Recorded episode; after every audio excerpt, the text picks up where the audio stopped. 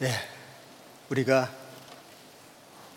하나님이 주시는 영혼의 구원을 받기 위해서 이곳에 왔습니다. 구원을 받기 위해서는 하나님 앞에 우리가 어떤 사람인지, 우리 영혼이 어떤 상태에 처해져 있는지를 깨닫는 것이 매우 중요합니다. 내일 오전에 복음의 말씀을 듣기 전에 오늘 이 시간이 매우 중요한 시간이라고 생각합니다. 같이 하나님께 기도하겠습니다. 우리를 사랑하시는 살아계신 하나님 아버지, 이번 학예 수양에 허락해 주시고 오늘 저녁에도 우리가 함께 모여서 하나님 말씀을 배울 수 있게 해주신 것 진정 감사드립니다. 우리는 하나님을 모르고 이 세상에서 내 마음대로 죄를 지으며 살아왔습니다. 오늘 이 말씀을 통해서 우리가 하나님 앞에서 어떤 사람인지 또 하나님 말씀 앞에서 우리가 어떤 운명에 처해져 있는지를 확실하게 알고 깨닫고 회개하는 심령이 되게 해 주시옵소서. 오직 우리 주 성령님께서 말하는 사람의 입술도 주장해 주시고 듣는 모든 사람들의 마음을 감동케 해 주시옵소서. 그래서 이번 수양회가 끝나기 전에 여기에 오신 모든 분들이 하나님의 은혜와 사랑을 깨닫고 구원을 받고 천국의 소망을 가지고 이 수양관을 내려갈 수 있게 도와주옵소서 모든 말씀의 시종을 우리 주 성령님께 온전히 의지하고 부탁드립니다. 우리를 사랑하시는 우리 구주 예수님 이름으로 기도드렸습니다. 아멘. 전도서 3장을 찾겠습니다.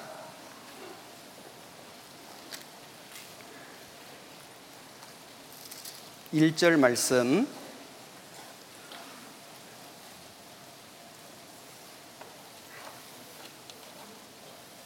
전도서 3장 1절 페이지 구약 성경 949페이지입니다. 1절과 2절 말씀을 함께 읽으시겠습니다. 천하에 범사가 기한이 있고 모든 목적이 이룰 때가 있나니 날 때가 있고 죽을 때가 있으며 심을 때가 있고 심은 것을 뽑을 때가 있으며 네. 이 세상의 모든 일에는 기한이 있다고 말씀하십니다. 학생이 학교에 입학을 하면 졸업할 때가 있습니다. 군대를 가면 입대하는 날이 있지만은 제대하는 날도 있는 겁니다. 농부가 땅에 씨를 뿌리면 언젠가는 수확을 하는 날도 있습니다. 사람은 이 세상에 한 번 태어날 때가 있는데 반드시 죽을 때가 있습니다. 하나님이 만드신, 하나님이 작정하신 이 세상의 역사도 그와 같습니다. 그래서 하나님이 이 역사를 시작하신 때가 있는데 이 역사를 마치는 때도 있습니다. 여러분께서 어제 오늘 계속해서 말씀을 배우시는 가운데 하나님께서 이 세상의 역사를 어떻게 시작하셨는지도 배우셨습니다. 그리고 바로 앞 시간에 하나님께서 이 세상을 역사를 끝내시고 예수님이 다시 오실 것이라는 말씀도 배우셨습니다. 예수님이 오시는 그 시점이 이 세상의 역사가 끝나는 그 날입니다. 그래서 예수님 제자들이 예수님께 묻기를 주의 임하심과 세상 끝에는 무슨 징조가 있사오리까 이렇게 물었습니다. 주의 임하심과 주님이 두 번째 오시는 그때와 세상 끝에는 즉 주님이 두 번째 오시는 그때가 세상 끝이고 주님은 세상 끝에 다시 오시는 겁니다. 성경에는 그 날과 그때는 아무도 모른다고 말씀하셨습니다. 오직 하나님만 아신다. 그런데 징조는 많이 주셨습니다. 그래서 예수님께서도 예수님이 재림하실 많은 징조를 성경에 기록하셨고 여러분들이 이미 배우셨습니다. 우리 시대는 그 예수님이 다시 오실 징조가 완전하게 이루어지는 것을 눈으로 목격하는 시대입니다. 그야말로 세상의 마지막 때, 마지막 시대를 우리는 살고 있다.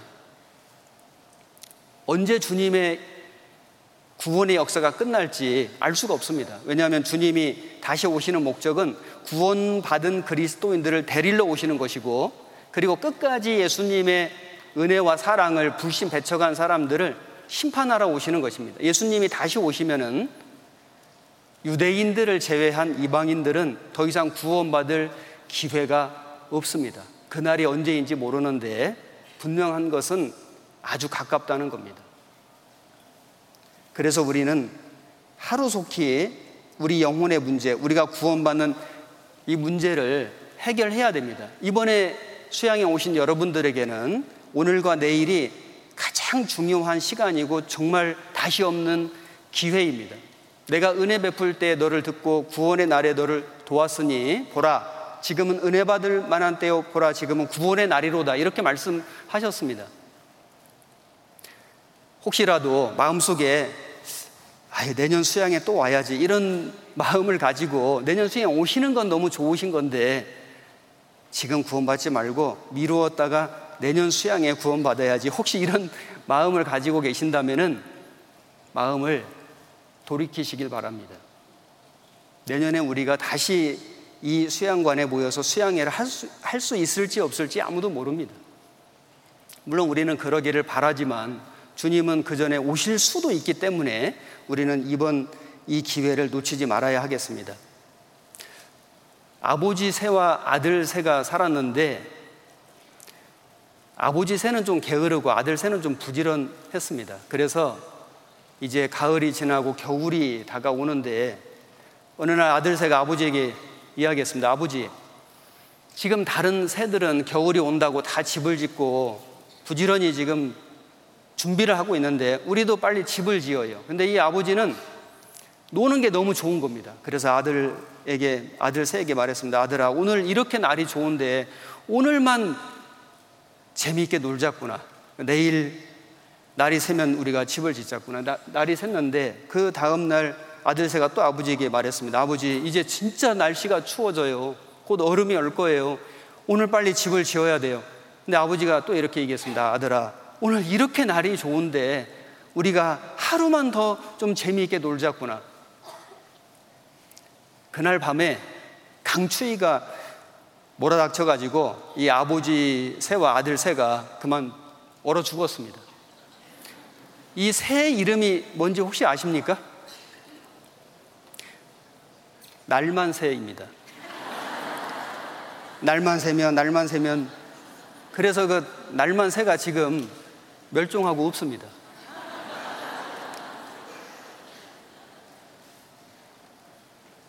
미루시면 안 됩니다. 하나님 살아계신 것이 너무 확실하고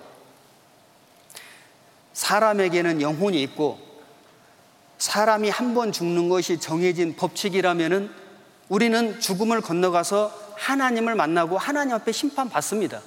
이 문제를, 이 엄연한 사실을 우리는 인정하고 우리가 하나님 앞에 간절한 마음으로 이 문제 해결하고 살자. 이 문제 해결하고 이 수양관 내려가자. 이런 결단이 필요하다고 생각합니다. 그런 마음의 결단을 하고 오늘과 내일 말씀을 배우시는 분들은 반드시 하나님께서 은혜를 내려주시고 구원의 확신을 주실 거라고 생각합니다. 여기 화면에 말씀 구절을 보여드리겠습니다. 히브리서 9장 27절입니다. 같이 한번 읽겠습니다.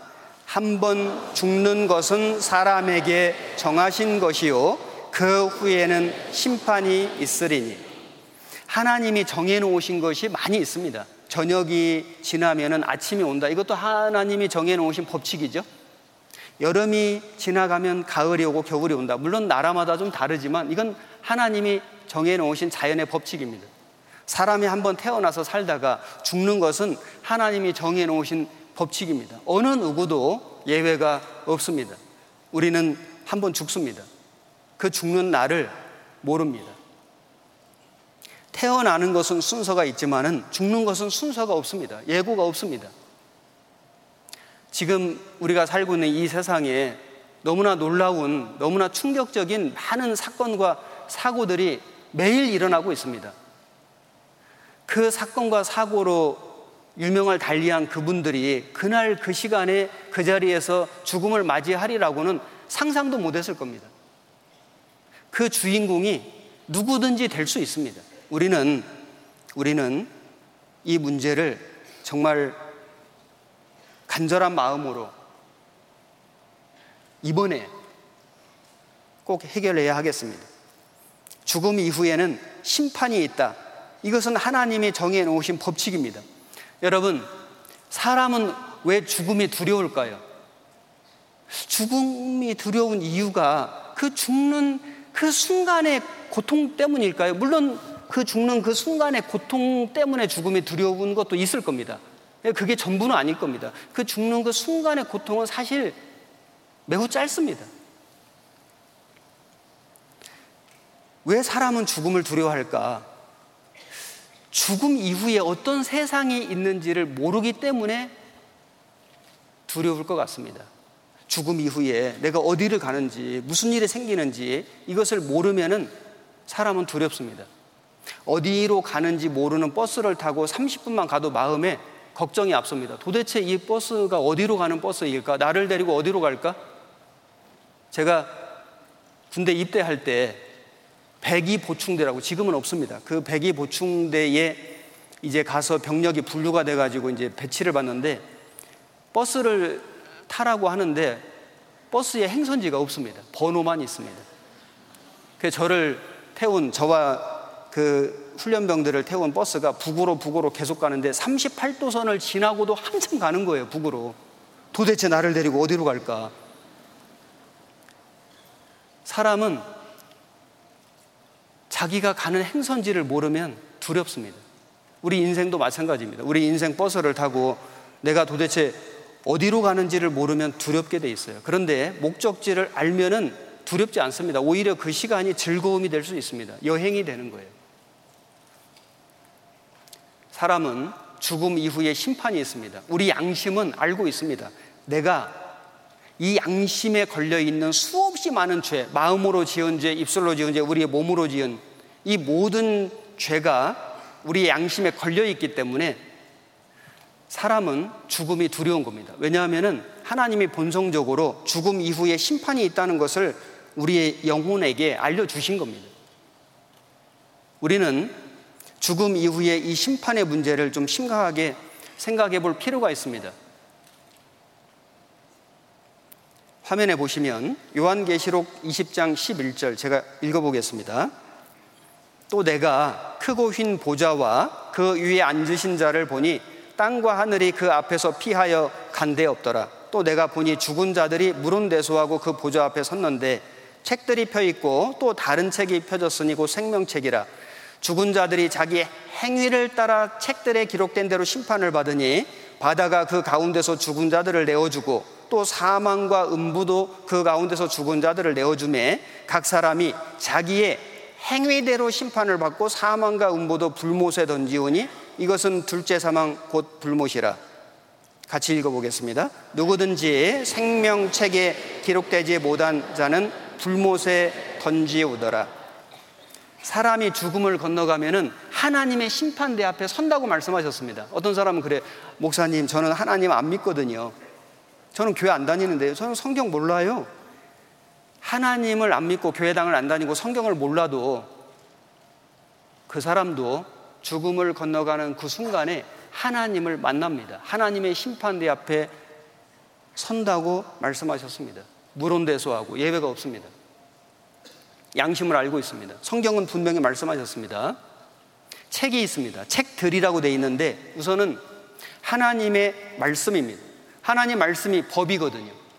우리가 재판을 받을 때 우리 한국 사람은 한국 법에 의해서 재판을 받습니다.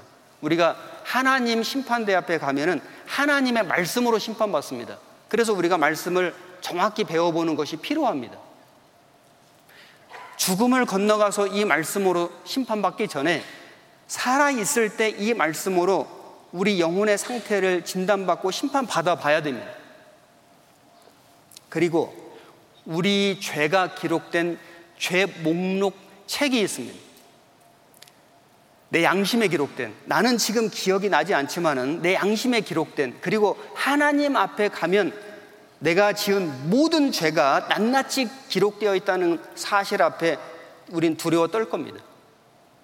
그리고 생명책이 있습니다. 구원받은 그리스도인들의 이름이 기록된 책. 그 책에 내 이름이 없으면 불못에 던지우더라. 지옥에 가는 겁니다.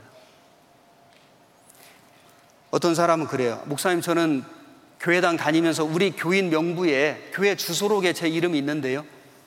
교인 명부에 기록되지 못한 자는 불못에 던지우더라. 이게 아니고요. 생명책에 기록되지 못한 자는 불못에 던지우더라. 언제 거듭나셨습니까? 언제 하나님의 말씀으로 죄를 용서받으셨습니까? 참으로 2000년 전에 오신 예수 그리스도의 그 피가 내 죄를 영원히 용서해 주신 그 사실을 완전히 깨달은 때가 언제입니까? 날짜가 중요한 게 아니라 그 사실이 있습니까? 그렇게 믿어진, 그렇게 구원을 받은 그 사람이 거듭난 사람이고 그 이름이 생명책에 있습니다. 아직까지 그런 기억이 없다면 오늘과 내일 이 수양회가 끝나기 전에 이 문제가 해결되고 여러분의 이름이 생명책에 기록되도록 우리는 구원을 받아야 됩니다. 어떤 사람은 이 세상에 죄를 짓고 사는 많은 사람들이 있는데 경찰도 죄가 있고 검사도 죄가 있고 판사도 죄가 있고 재판하는 곳에도 불의가 있지 않습니까? 이 세상에 죄를 많이 짓고 돈으로 백으로 권력으로 이 세상에서 이 죄의 형벌을 받지 않고 사는 사람들이 있는데 하나님이 불의하신 거 아닙니까? 이렇게 말하는 사람들이 있습니다. 우리가 언뜻 생각하면 왜 하나님이 저런 사람을 벌하지 않으실까? 정말 악한 사람이고 정말 나쁜 사람이고 누가 봐도 저 사람이 정말 죄인인데 이 세상에서 심판받지 않고 오히려 형통한 사람들이 많이 있습니다. 그런데 하나님은 모르시는 게 아닙니다. 성경에 말씀하시기를 하나님은 다 보시느니라. 하나님은 다 아시느니라. 하나님은 모든 사람의 모든 죄를 다 알고 다 보십니다. 그런데 왜 당장 당장 심판을 안 하시냐면은 구원받기를 기다리시는 거예요. 회개하고 하나님께 돌아오기를 기다리시는 거예요. 끝까지 회개하지 않고 구원받지 않으면 하나님이 평생 그 지은 죄를 죽음을 건너올 때 그 하나님 앞에서 철저하게, 완전하게, 최후의 공정한 심판을 내리시는 겁니다. 하나님은 호리만한 죄도 있으면 천국에 못 간다고 말씀하셨습니다. 다 알고 계신 겁니다. 그래서 사람은 죽음이 두려운 겁니다. 구원을 받은 사람은 죽는 그 순간은 두려울 수 있지만은 죽음 자체는 두렵지 않습니다. 왜냐하면은 죽음 이후에 하나님을 만나고 우리가 하나님의 나라에 가고 그 하나님의 나라에서 영원히 영광 누리며 살 소망이 있기 때문에 죽는 그 순간은 두렵지만은 죽음 자체는 두렵지 않습니다. 우리가 이 영원한 형벌을 받는 문제, 불못에 가는 문제, 지옥 가는 이 문제, 이 문제를 이번 기회에 꼭 말씀으로 해결을 해야 하겠습니다. 디모데 전서를 찾아보겠습니다. 디모데 전서 2장 4절입니다. 디모데 전서 2장 4절 337페이지입니다.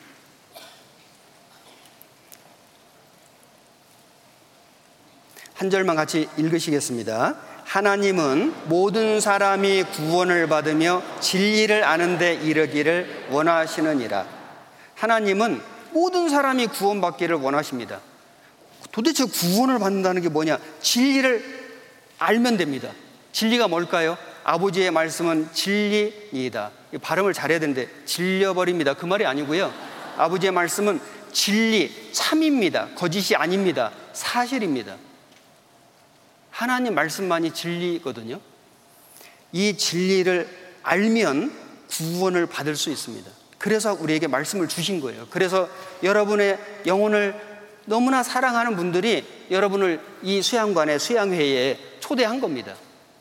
그런데 우리가 말씀을 처음에 배우면은 하나님 살아계시고 창조의 증거가 있고 하나님이 역사를 예언하셨고 예언된 대로 그대로 이루어지는 이런 걸 보면 처음엔 너무 재미있고 너무 신기하고 믿어지는데 오늘 말씀을 배워보시면 우리가 하나님 앞에 그 살아계신 하나님, 심판하실 하나님 앞에 어떤 사람인가, 내가 어떤 운명인가 이걸 배우게 될 겁니다. 우리는 우리 죄로 인해서 심판을 받고 지옥에 갈 수밖에 없는 운명이라는 것을 알게 되실 겁니다. 이걸 알아야 됩니다. 이걸 알아야 회개가 되고 회개가 되어야 구원이 되는 겁니다. 어떤 사람이 이렇게 말합니다. 목사님, 세상 사는 것도 힘든데 좋은 얘기 좀 해주시지. 그렇게 힘들게 여기 오라고 해놓고는 심판받는다, 지옥 간다, 영원한 형벌 받는다, 멸망이다. 왜 하나님은 이렇게 사람 마음을 위로는 안 해주시고 힘들게 하시고 고통스럽게 하십니까? 이유가 있습니다. 이걸 오해하시는 분들이 계시는데요. 제가 그림을 하나 보여드리겠습니다. 여기 이것은 우리가 운전을 하면서 다니다 보면은 도로 가에 서 있는 많은 교통 표지판들입니다. 진입 금지, 들어오지 말라는 거예요. 왜 들어오지 말라고 하는 걸까요? 여기 진입하면은 사고가 날 수 있습니다. 사고 나면 다칠 수도 있습니다. 그래서 들어오지 말라는 거예요. 이거는 유턴하면 안 된다.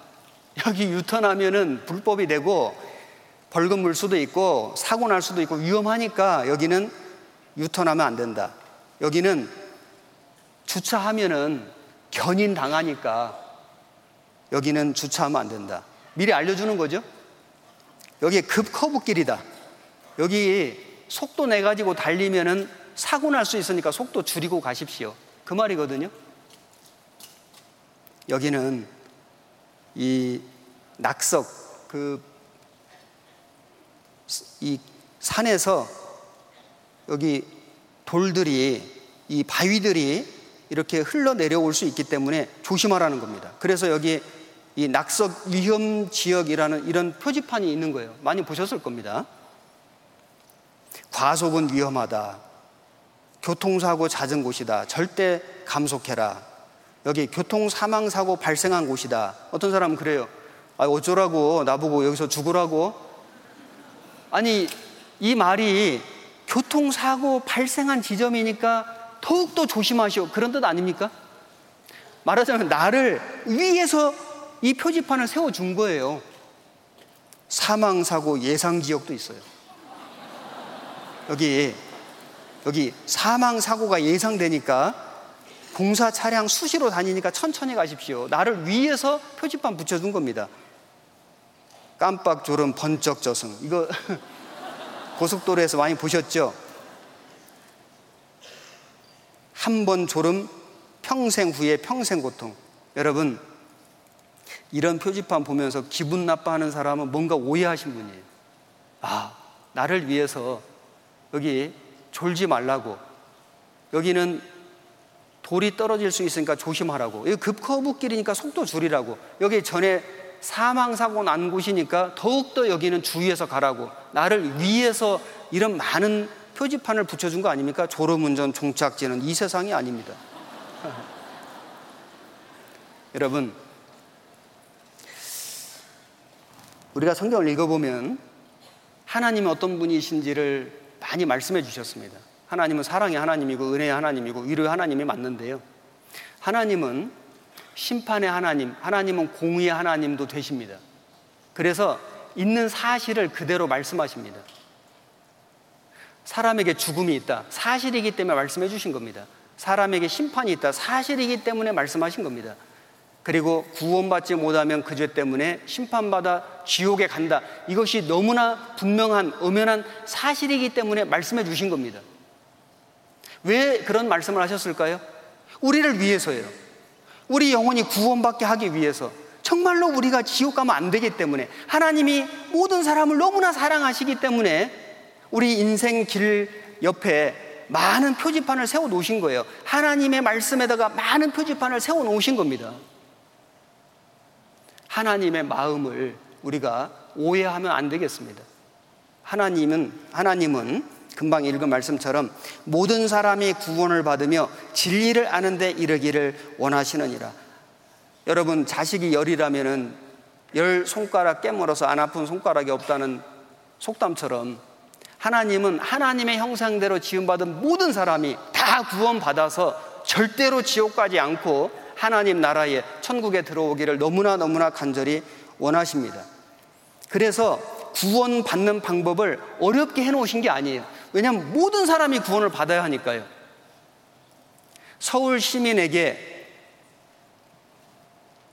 자격증을 무료로 주고 싶다. 그러면 자격증 시험 문제를 매우 어렵게 내야 할까요? 매우 쉽게 내야 할까요? 매우 쉽게요. 누구든지 합격할 수 있게 오기만 하면 될 수 있게 글자 모르면 자기 이름 부르면 대답만 할 수 있게 이렇게 해 놓으면은 모든 사람에게 자격증 줄 수 있지 않습니까? 하나님이 모든 사람에게 구원 주기를 원하신다면은 그 구원받는 문제를 매우 어렵게 해 놓으셨을까요? 매우 쉽게 해 놓으셨을까요? 매우 쉽게요. 심지어 글을 못 읽어도 들을 수만 있다면 그래서 믿음은 들음에서 나며 잘 들으면 구원받을 수 있게 너무너무 쉽게 해놓으신 겁니다. 이번에 우리가 구원을 받고 거듭나서 하나님의 자녀로 태어나서 생명책에 우리 이름이 기록되게 해야 하겠습니다. 여기 화면에 보시면은 요한복음 3장 1절에 제가 읽어보겠습니다. 바리새인 중에 니고데모라 하는 사람이 있으니 유대인의 관원이라. 이 사람은 바리새인이었고 관원이었습니다. 율법을 잘 지키는 사람이었고 정치적으로 고위직에 있었습니다. 그가 밤에 예수께 와서 가로되 라비어 우리가 당신은 하나님께로서 오신 선생인 줄 아나이다. 하나님이 함께 하시지 아니하시면 당신의 행하시는 이 표적을 아무라도 할 수 없음이니이다. 예수께서 대답하여 가라사대 진실로 진실로 네게 이르노니 같이 읽겠습니다. 사람이 거듭나지 아니하면 하나님 나라를 볼 수 없느니라. 거듭나야 하나님 나라에 갈 수 있다. 이고데모는 바리새인이었고 관원이었는데 이 말을 듣고 이 말씀을 듣고 매우 충격을 받았을 겁니다. 이 말씀은 바리, 에, 니고데모 너는 비록 율법을 잘 지켰고 고위 관원이지만은 너는 아직 거듭나지 못했다는 말씀이기 때문에 니고데모는 이 말씀을 듣고 매우 충격을 받고 이 일을 계기로 해서 거듭나게 됐을 겁니다. 여기 구원받는 거듭남에 대한 네 가지 오해를 생각해 보겠습니다. 많은 사람들이 이런 오해를 합니다. 기도 많이 하면 구원받는 거 아닌가? 교회 나오면 선택받은 거 아닌가? 신비한 체험하면 구원받은 거 아닌가? 열심히 하면 구원받는 거 아닌가? 많은 기독교인들이 이런 오해를 하고 있습니다. 이사야 1장 15절에 말씀하기를 너희가 손을 펼 때 내가 눈을 가리우고 너희가 많이 기도할지라도 내가 듣지 아니하리니 이는 너희 손에 피가 가득함이라 참으로 거듭나 본 적이 없다면은 죄 사함 구원을 받아 본 적이 없다면 아무리 많이 기도한다 할지라도 철야기도, 금식기도, 산기도, 별의별 기도를 아무리 많이 한다 할지라도 하나님이 듣지 않으신다. 코드가 빠진 전화기 붙잡고 하루 종일 통화해도 통화 안 됩니다. 먼저는 코드를 꼽아야 돼요. 연결을 해야 됩니다. 먼저는 거듭나야 됩니다. 그래야 그 기도를 하나님이 들으시는 겁니다. 교회 나오는 것이 선택받은 것이다. 마태복음 23장 15절에 너희는 교인 하나를 얻기 위하여 바다와 육지를 두루 다니다가 생기면 너희보다 배나 더 지옥 자식이 되게 하는도다. 여기 외식하는 서기관들과 바리새인들이요. 이 서기관 바리새인들이 겉으로는 아름답게 거룩하게 꾸몄지만은 그들은 거듭나지 못한 사람들이었습니다. 그래서 교인 하나를 얻기 위하여 바다 육지를 두루 다니다가 생기면은 배나 더 지옥 자식이 되게 하는도다. 교인이 된다고 해서 천국 가는 거 아닙니다. 신비한 체험이 구원의 증거다. 마태복음 7장 말씀에 주의 이름으로 선지자 노릇하며 주의 이름으로 귀신을 쫓아내며 주의 이름으로 많은 권능을 행치 아니하였나이까 하리니 그때 내가 저에게 밝히 말하되 내가 너희를 도무지 알지 못하니 불법을 행하는 자들아 내게서 떠나가라 하리라. 신비한 체험이 구원의 증거 아닙니다.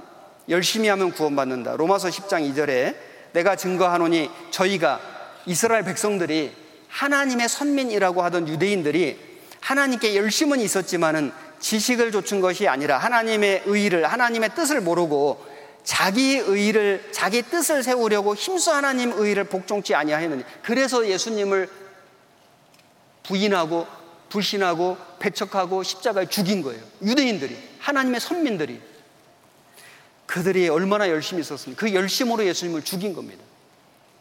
열심으로 구원받는 거 아닙니다. 구원을 받기 위해서 우리가 무엇을 해야 될 것인가? 이사야 55장 3절에 같이 읽어보겠습니다. 너희는 귀를 기울이고 내게 나와 들으라. 그리하면 너희 영혼이 살리라. 내가 너희에게 영원한 언약을 세우리니 곧 다윗에게 허락한 확실한 은혜니라. 자, 우리가 구원을 받기 위해서 할 일은 착한 일을 많이 하고 헌금 바치고 앞으로 교회당 열심히 다니고 물론 착한 일 하고 헌금 바치고 교회당 다니는 게 나쁘다는 게 아니고요. 좋은 일입니다만은 거듭나지 못한 상태에서 그것을 아무리 많이 한다 할지라도 소용없다 그 말입니다. 먼저는 귀를 기울이고 내게 나와와 하나님의 말씀을 잘 들으라. 그리하면 너희 영혼이 살아날 것이다. 너희가 거듭난 것이 썩어질 씨로 된 것이 아니요 썩지 아니할 씨로 된 것이니 하나님의 살아 있고 항상 있는 말씀으로 되었느니라. 하나님의 말씀을 잘 듣고 내가 죄인인 걸 깨닫고 진심으로 회개하고 복음 말씀 듣고 하나님 사랑 깨닫는 겁니다. 그게 구원이에요. 그게 거듭나는 겁니다. 마가복음 아, 여기 화면 보시면 됩니다. 제가 읽어보겠습니다. 마가복음 2장 16절 바리새인의 서기관들이 예수께서 죄인과 세리들과 함께 잡수시는 것을 보고 그 제자들에게 이르되 어찌하여 세리와 죄인들과 함께 먹는가? 예수께서 들으시고 저에게 이르시되 건강한 자에게는 의원이 쓸데없고 병든 자에게라야 쓸데 있느니라 내가 의인을 부르러 온 것이 아니요 죄인을 부르러 왔노라 여기 두 부류의 사람들이 있습니다. 한편에는 서기관 바리새인들, 그 다음에 한편에는 세리, 창기, 죄인들. 세리는 당시 남자 죄수의 대표였고요. 창기는 여자 죄수의 대표였습니다. 죄인들. 그런데 예수님은 그 당시 거룩하게 보이는 바리새인 서기관 율법사들과 함께 교제하고 음식 잡수신 게 아니고 세리, 창기, 죄인들과 함께 교제하시고 음식을 잡수셨습니다. 이것을 비난할 때에 예수님이 말씀하시기를 건강한 자에게는 의원이 쓸데없다. 나는 죄인을 부르러 왔노라. 여러분, 몸이 건강한 사람은 의사에게 가지 않습니다. 의사가 지금은 필요 없습니다. 건강하니까요. 의사는 누구에게 필요하냐면은 지금 건강에 문제가 생긴 사람, 병에 걸린 사람, 위독한 사람, 일수록 의사가 필요합니다. 예수님은 우리의 영혼을 고치는 의사로 오신 거예요.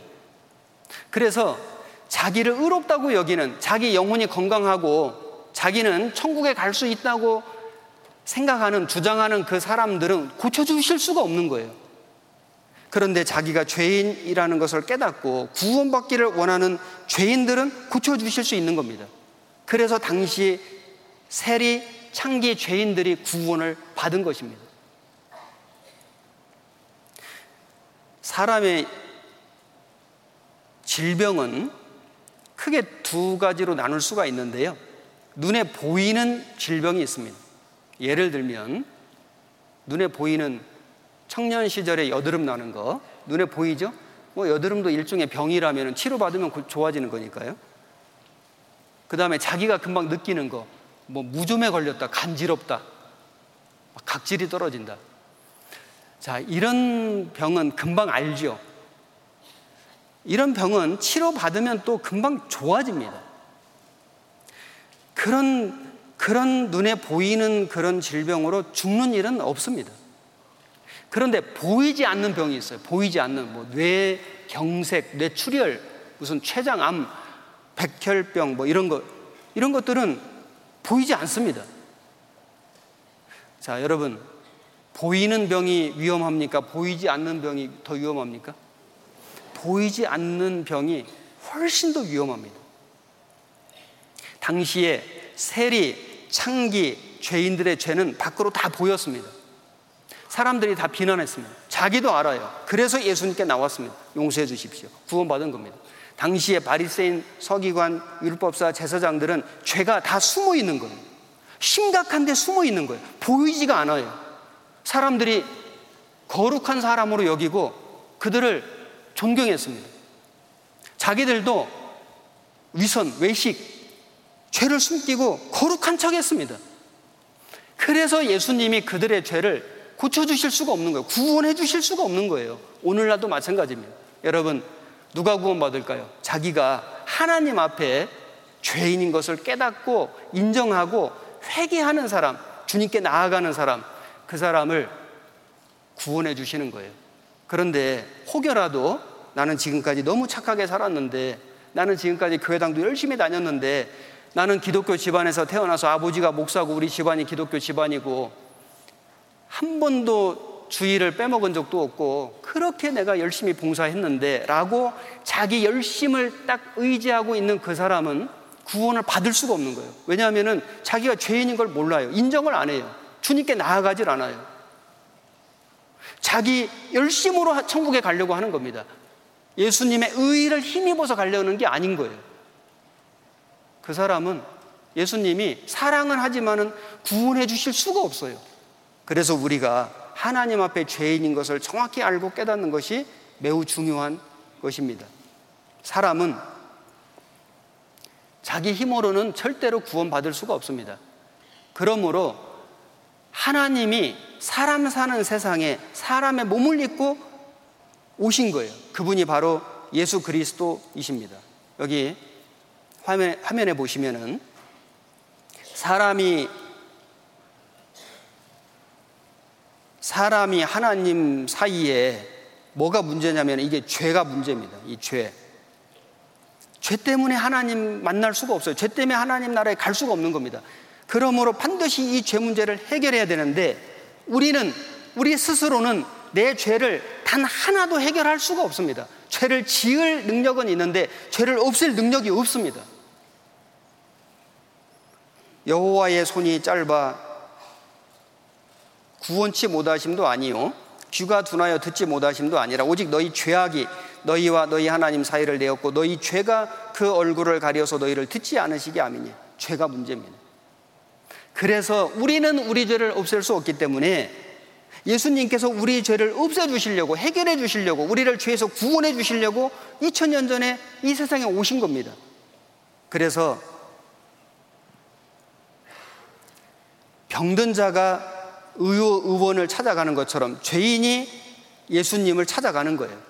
내가 죄인인 걸 알아야 됩니다.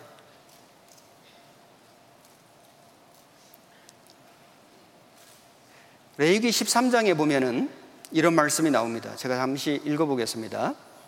제사장은 진찰할지니 피부에 흰점이 돋고 털이 휘어지고 거기 난육이 생겼으면 이는 그의 피부에 오랜 문둥병이라 제사장이 부정하다 진단할 것이요 그가 이미 부정하였은즉 금고하지는 않을 것이며 제사장의 보기에 문둥병이 그 피부에 크게 발하였으되 그 환자의 머리부터 발까지 퍼졌거든 그가 진찰할 것이요 문둥병이 과연 그 전신에 퍼졌으면 그 환자를 정하다 할지니 이 말씀이 언뜻 우리가 듣기에는 좀 이해가 안 될 수 있습니다. 아니 문둥병이 조금 조금 있으면은 그게 더 정하지 여기 보면 문둥병이 오히려 전신에 퍼졌으면 그 환자를 정하다 할지니 이 말씀이 좀 언뜻 이해하기 어렵지 않습니까? 하나님 앞에 이 문둥병은 죄를 의미하는 겁니다. 하나님 앞에 내가 완전한 죄인이라는 것을 깨닫고 인정할 때 구원이 이루어지는 거예요. 내가 죄도 좀 지었고 나쁜 짓도 좀 했지만은 그래도 나는 착한 일도 좀 했고 그래도 나는 교회당도 다녔고 그리고 남들보다 더 열심히 성실하게 살았고 그러니까 설마 지옥에는 안 가겠지. 지옥에 갑니다. 왜냐하면은 아무리 착하게 살고 교회당 다니고 성실하게 열심하게 열심으로 사회생활을 했다 할지라도 지은 죄를 하나도 없앨 수가 없어요. 죄를 없애는 유일한 방법은 용서받는 겁니다. 용서받는 거예요. 내가 하나님 앞에 완전한 죄인인 것을 솔직히 인정하고 받아들이고 진심으로 회개하고 하나님께 나아갈 때 하나님으로부터 그 죄를 용서받을 때 죄가 허리도 남김없이 다 없어지는 거예요.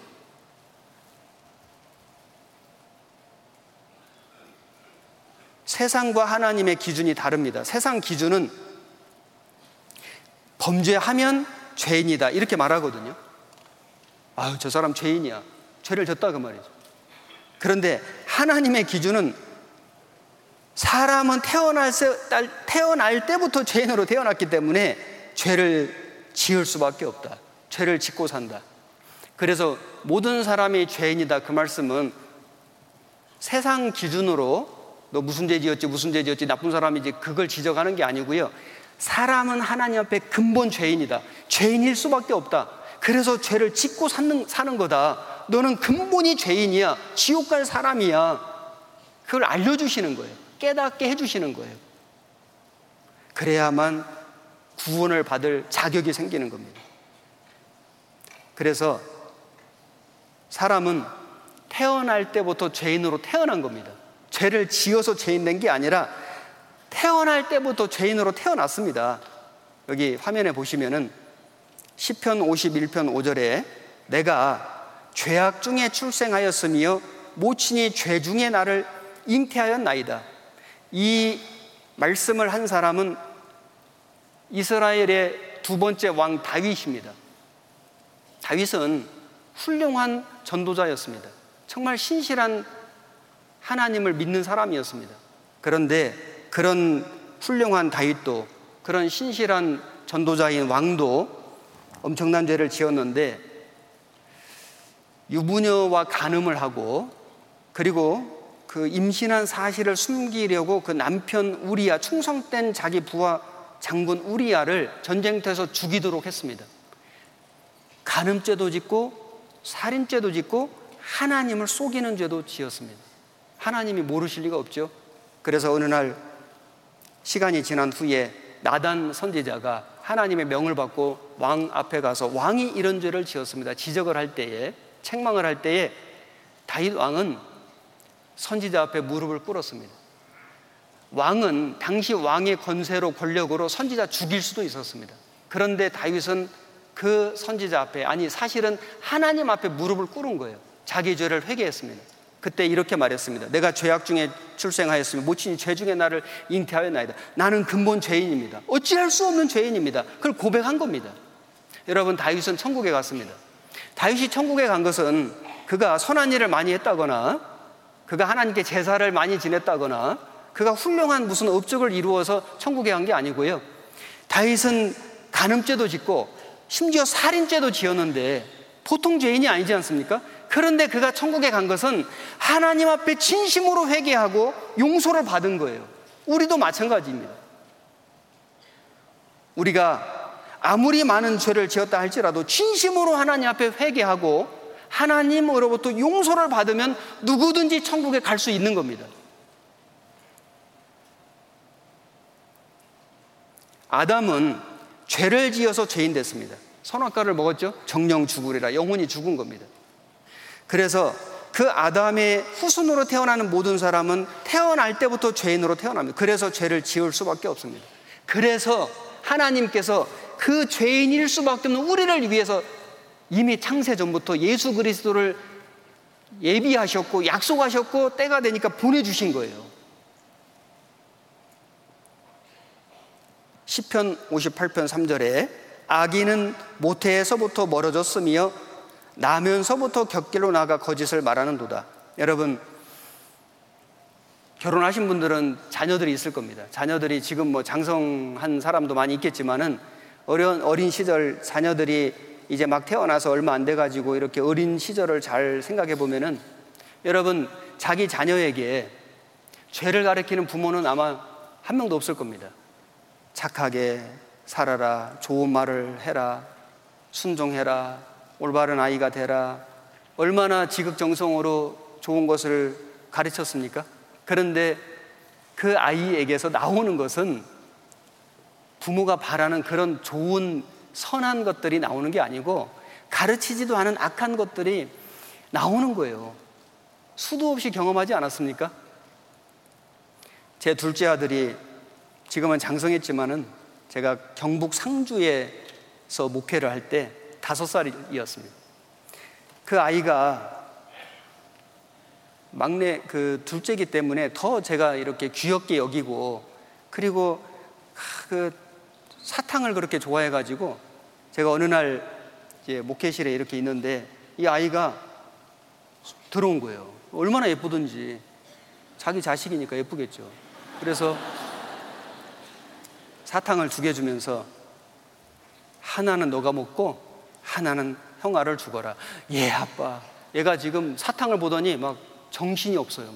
그래가지고 그 사탕을 가지고 막 나가는데 제가 껍질은 쓰레기통에 넣어야지. 그러니까 예, 알겠어요 하더니 그 방문 앞에 복도에 쓰레기통이 있었어요. 제가 보니까 보여요. 거길 가가지고 껍질을 까는데 정신없이 껍질을 까가지고 너무 마음이 급하니까 껍질을 버려야 되는데 사탕을 버린 거예요. 제가 그걸 이렇게 보는데 너무 웃기잖아요. 그래가지고 옆에 가서 어떡하지? 그랬더니 하는 말이 뭐라고 하냐면은 저 쓰레기통에 들어간 사탕은 형아 거래요. 다섯 살짜리가. 저는 그런 거짓말을 가르친 적이 없습니다. 제가 속으로, 야, 역시 너도 죄인이구나. 타고 태어났구나. 사람은 어찌할 수 없는 죄인인 거예요.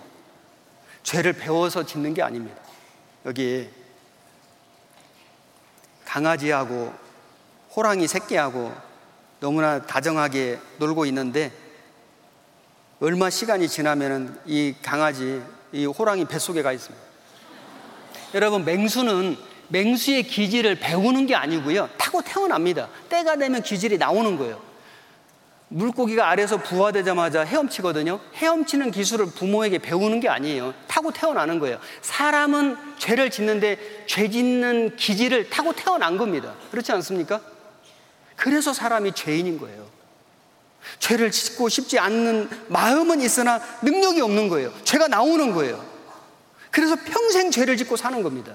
그 죄를 쌓아놓으면 얼마나 많겠습니까? 여기 이, 이 애기 한번 봐보세요. 막 울고 있잖아요. 그런데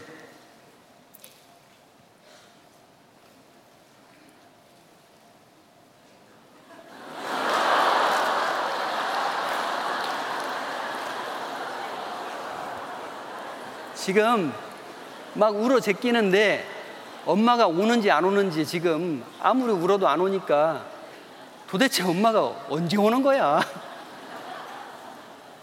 눈치 살살 보다가 안 오니까 계속 우는 거예요. 가르친 적이 없습니다.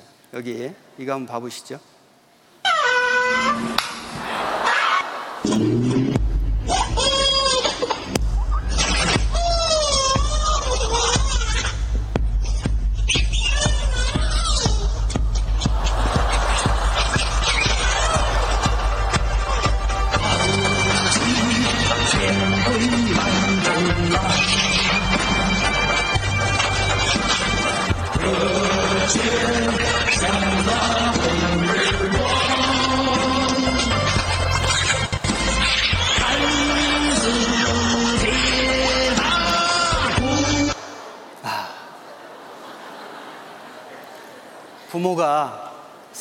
가르친 적 없습니다. 타고 태어났습니다. 이게 누구 모습일까요? 우리 아이들의 모습만 아니라 나의 모습이었습니다. 우리는 태어나면서부터 욕심 부렸고요. 태어나면서부터 시기했고요. 태어나면서부터 질투하고 그리고 남의 것 빼앗고 그리고 이기적이고 그리고 미워하고 수없이 많은 죄를 정말 어린 시절부터 지금까지 수도 없이 지어온 것이 사실입니다. 부인할 수 있습니까? 우린 진짜 죄인인 거예요. 하나님 앞에서. 하나님은 그 모든 죄를 알고 계십니다. 다 보셨습니다. 그래서 우리 보고 모든 사람이 구원받기를 원하신다는 말씀이 모든 사람이 죄인이기 때문에 그 죄 때문에 심판을 받을 운명이기 때문에 모든 사람이 구원받기를 원하시는 거예요. 에레미야 17장을 찾겠습니다. 에레미야 17장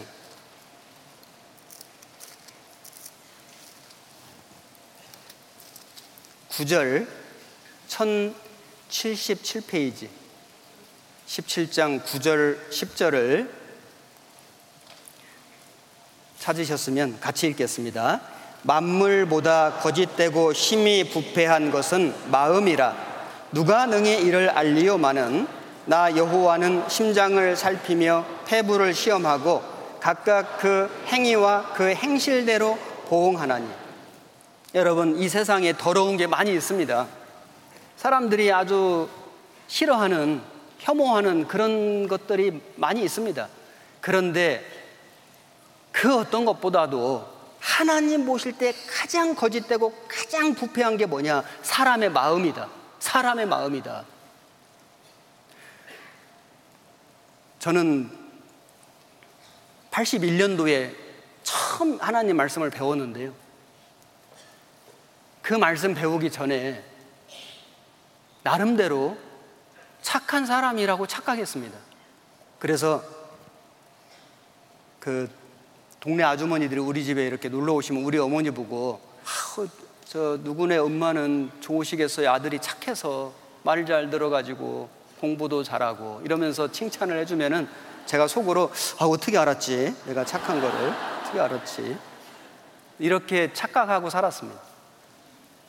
그런데 이 말씀을 제가 처음 배울 때, 야, 정말 하나님 보실 때 내 마음이 얼마나 거짓된지, 진짜 하나님 보실 때 내 마음속에 얼마나 그 썩은 정말 이 세상에 너무나 혐오스러운 어떤 것보다도 더 더러운 것들이 많이 있는지를 처음 알았습니다.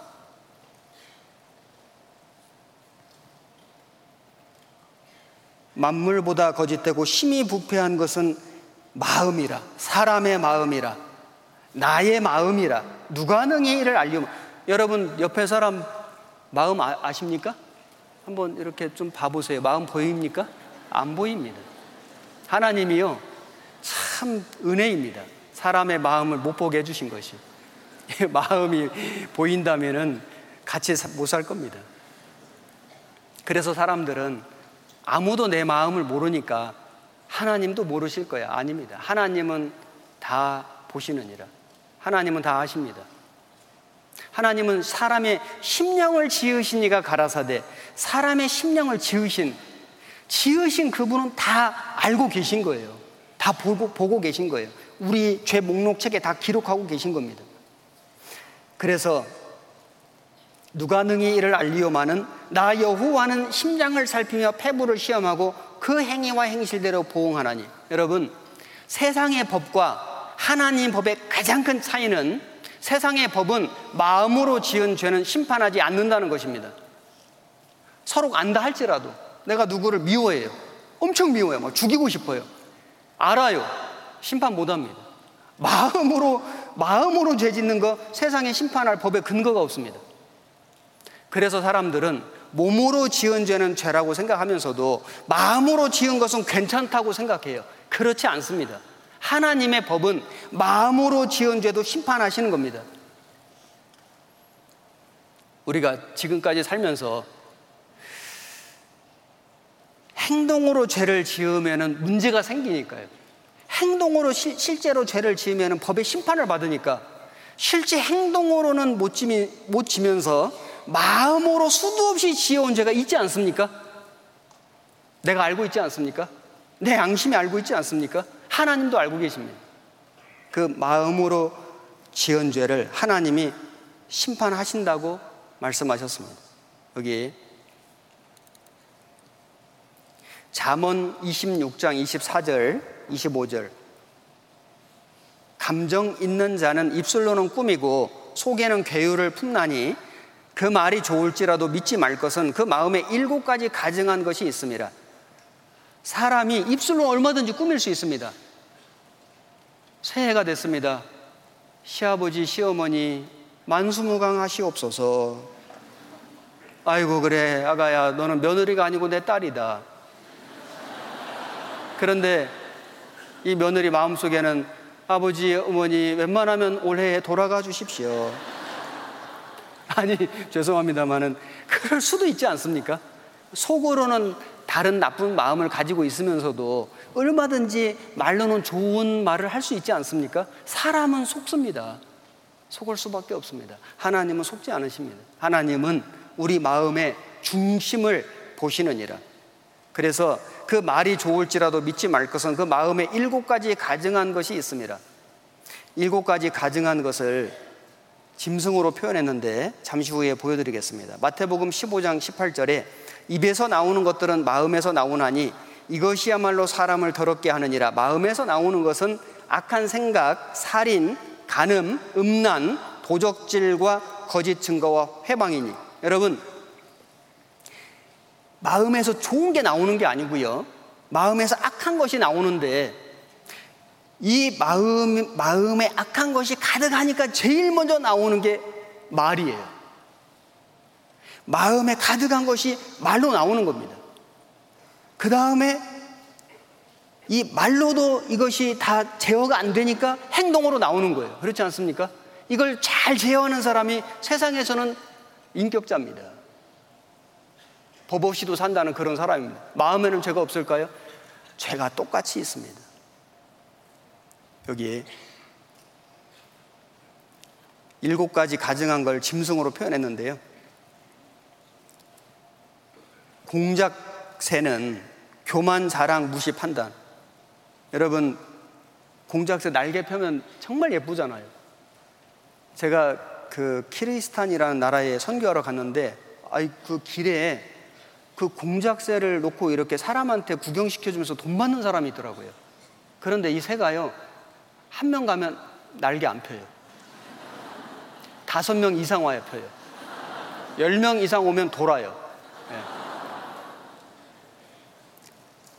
사람은 다른 사람에게 잘난 척, 있는 척, 똑똑한 척 하는 그 교만, 자랑, 다른 사람 무시하는, 판단하는 죄가 있는 겁니다. 죄 없습니까? 그 다음에 염소는 고집, 음욕, 음란, 돼지는 욕심, 탐심, 이기주의, 개구리는 시끄러움, 수건수건, 비방, 험담, 뱀은 간사시기, 거짓말, 독서, 호랑이는 사나움, 화, 폭력, 폭언, 거북이는 기회주의, 게으름, 변명. 이런 죄들이 다른 사람 마음에만 있는 게 아니고요. 내 마음에 있다고요. 공작, 교만, 자랑, 무시, 판단, 화 있을 진짜 외식하는 서기관들과 바리새인들이요. 이 서기관 바리새인들만 외식 겉으로 꾸몄겠습니까? 우리는 겉으로 꾸민 거 없습니까? 남들 보기 좋게 나 혼자 있을 때는 죄 지면서 남들 앞에서는 깨끗한 척, 착한 척, 의로운 척 이게 교만 자랑하는 죄입니다. 그 남녀 소개팅을 했는데 가장 이 최악인 사람이 누구냐? 여기 보면은 남자들이 대답하기를 있는 척, 배운 척, 잘난 척 하는 사람. 그 다음에 여자들은 있는 척, 배운 척, 잘난 척 하는 사람. 제일 최악이다. 사람들이 있는 척, 배운 척, 잘난 척을 많이 하는 거예요. 염소는 고집, 음욕, 음란. 이 염소 눈 한번 봐요. 음란하게 생겼습니다. 그리고 얼마나 고집이 센지 막 걸어가는 게 아니라 막 끌려갑니다. 사람은 고집 때문에 망합니다. 좋은 고집은 좋죠. 내가 꼭 구원받고 진짜 주님 위해서 살고 그게 아니라 난 죽어도 안 믿어. 너나 천국 가. 악한 고집이요. 음욕, 음란, 평생 음란한 마음 품고 삽니다. 그 다음에 돼지, 욕심, 탐심, 이기주의. 돼지보다 더 욕심 많은 게 사람입니다. 재산이 9억인 사람에게 기자가 물었습니다. 만족하십니까? 그 사람 말하길, 아, 1억만 더 채우면 10억인데요. 10억 있으면 만족할까요? 아, 15억 있으면 좋을 텐데. 15억이면 20억 있으면 좋을 텐데. 끝이 없습니다. 욕심이 잉태한 즉 죄를 낳고 죄가 장성한 즉 사망을 낳느니라. 이 어린 아이들도요. 욕심 이게 어렸을 때부터 시작됐습니다. 거북이는 기회주의, 게으름, 변명.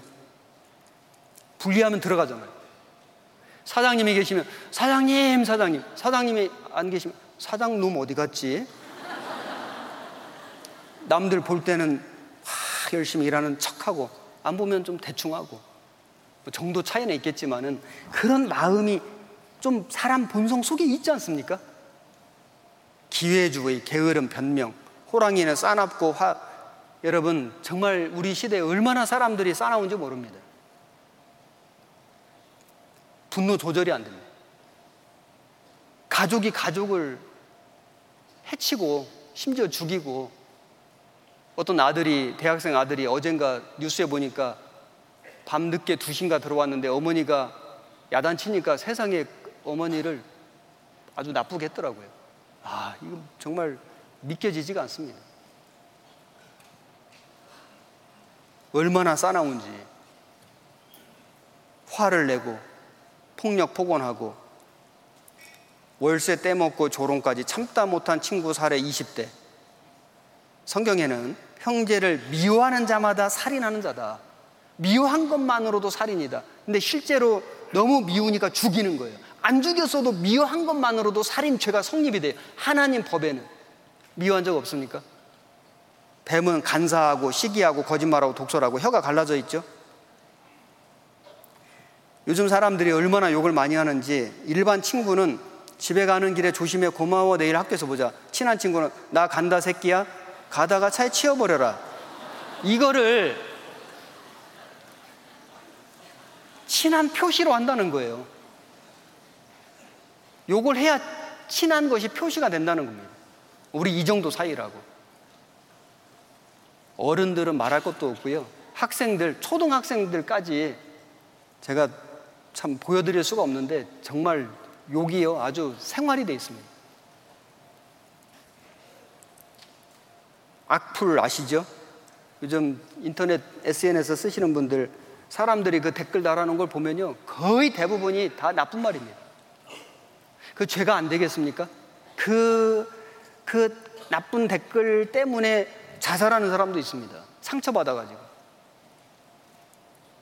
개구리는 시끄럽고 수근수근하고 비방하고 험담하고 제가 상주에 살 때 그 교회당을 지었는데 바로 옆에가 논이었습니다. 농사철이 되면은 개구리들이 얼마나 밤새도록 우는지 그런데 개구리가 좀 이 말도 하고 저 말도 하면 좋은데 개굴 개굴 그 말만 해요. 사람이 술을 많이 먹으면요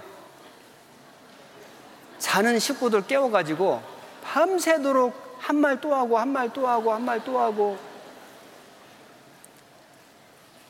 시끄럽고 지저분하고 더럽고 수근수근하고 남 비방하고 험담하고 이게 이 개구리 같은 죄예요.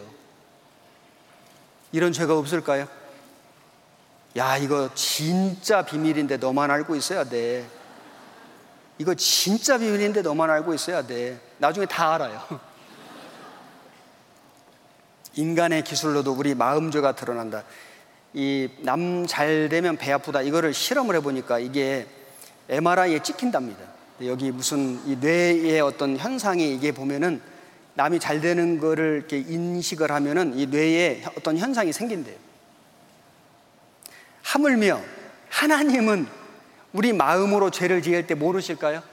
지으신, 심령을 지으신 사람의 마음을 다 보시는 하나님이 지금까지 내 마음 속에 온갖 미워하는 생각, 음란한 생각, 시기하는 생각, 진짜 나쁜 생각 다 보셨습니다. 다 아십니다. 다 기록하셨습니다. 여러분, 죄의 삭은 사망입니다. 그래서 우리는 이 죄를 죽음을 건너가기 전에, 하나님 만나기 전에, 심판받기 전에 이 세상에서 해결해야 되는 것입니다. 마가복음 7장 21절에 제가 화면 보고 읽겠습니다. 속에서 그 사람의 마음에서 나오는 것은 악한 생각과 음란과 도적질과 살인과 가능과 탐욕과 악독과 속임과 음탕과 헐기는 눈과 회방과 교만과 강패니 이 모든 악한 것이 다 어디에서 나와서 속에서 나와서 사람을 더럽게 하느니라. 말씀드렸지만은 세상의 법은 몸으로 지은 죄만 잡아가다 잡아다가 심판합니다. 하나님의 법은 몸으로 죄를 안 지었다 할지라도 마음으로 지은 죄만 가지고도 심판하십니다. 어떤 사람이 자동차를 운전하다가 과속을 했습니다. 신호도 위반했습니다. 불법 유턴도 했습니다. 죄를 많이 지었죠. 그래가지고 사고가 났습니다. 경찰관이 왔습니다. 경찰관이 사고 난 자동차 잡아갑니까? 운전한 사람 잡아갑니까? 운전한 사람 잡아가요. 자동차는 공장 가겠죠. 사람은 잡아가고요.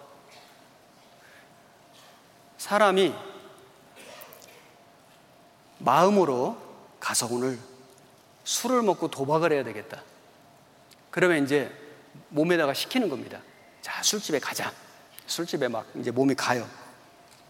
그래 이제 도박하는 사람들하고 오늘 한 판 합시다 해가지고 이제 막 도박을 해요. 그런데 자기가 자꾸 이렇게 돈을 잃고 막 상대방이 좀 속임수 쓰는 것 같고 막 이러니까 막 화가 나요. 그래서 속에서 야 욕을 해버리자 하니까 막 입이 막 욕을 막 하는 거예요.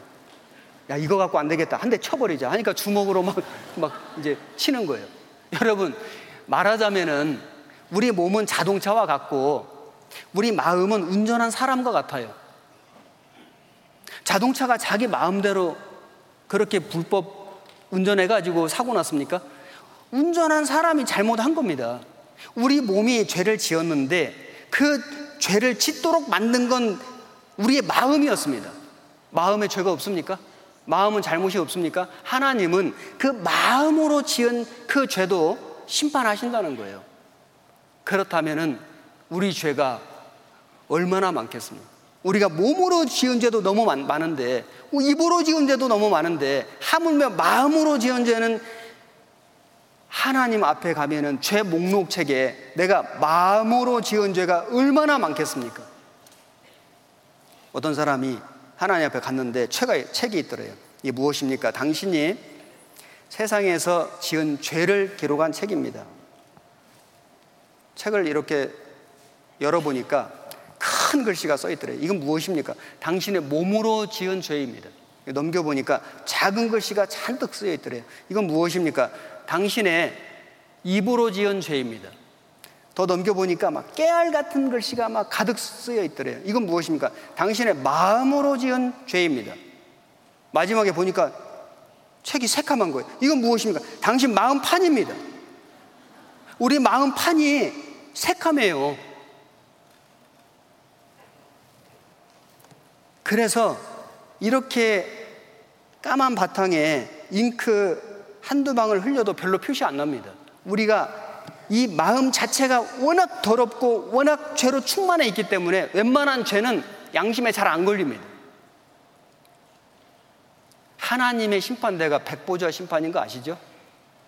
하나님의 심판대 앞에 가면은 전만한 작은 죄, 진짜 호리만한 죄도 다 드러나게 돼 있는 거예요. 그래서 사람의 마음이 죄가 가득하기 때문에 이 마음의 죄가 제어가 안 되니까 입술로, 입으로 나오는 겁니다. 여기 화면에 보시면은 야고보서 3장 5절, 6절 제가 읽겠습니다. 이와 같이 혀도 작은 지체로 돼 큰 것을 자랑하도다. 보라, 어떻게 작은 불이 어떻게 많은 나무를 태우는가. 혀는 곧 불이요 불의의 세계라. 혀는 우리 지체 중에서 온몸을 더럽히고 생의 바퀴를 불사르나니 그 사르는 것이 지옥불에서 나느니라. 여러분, 혀가 정말 작은 지체죠? 새치 혀가 사람을 죽인다는 속담이 있습니다. 사람이 주먹으로 맞은 상처는 시간이 지나면 낫습니다. 그런데 말로 받은 상처는 평생 가는 상처가 있어요.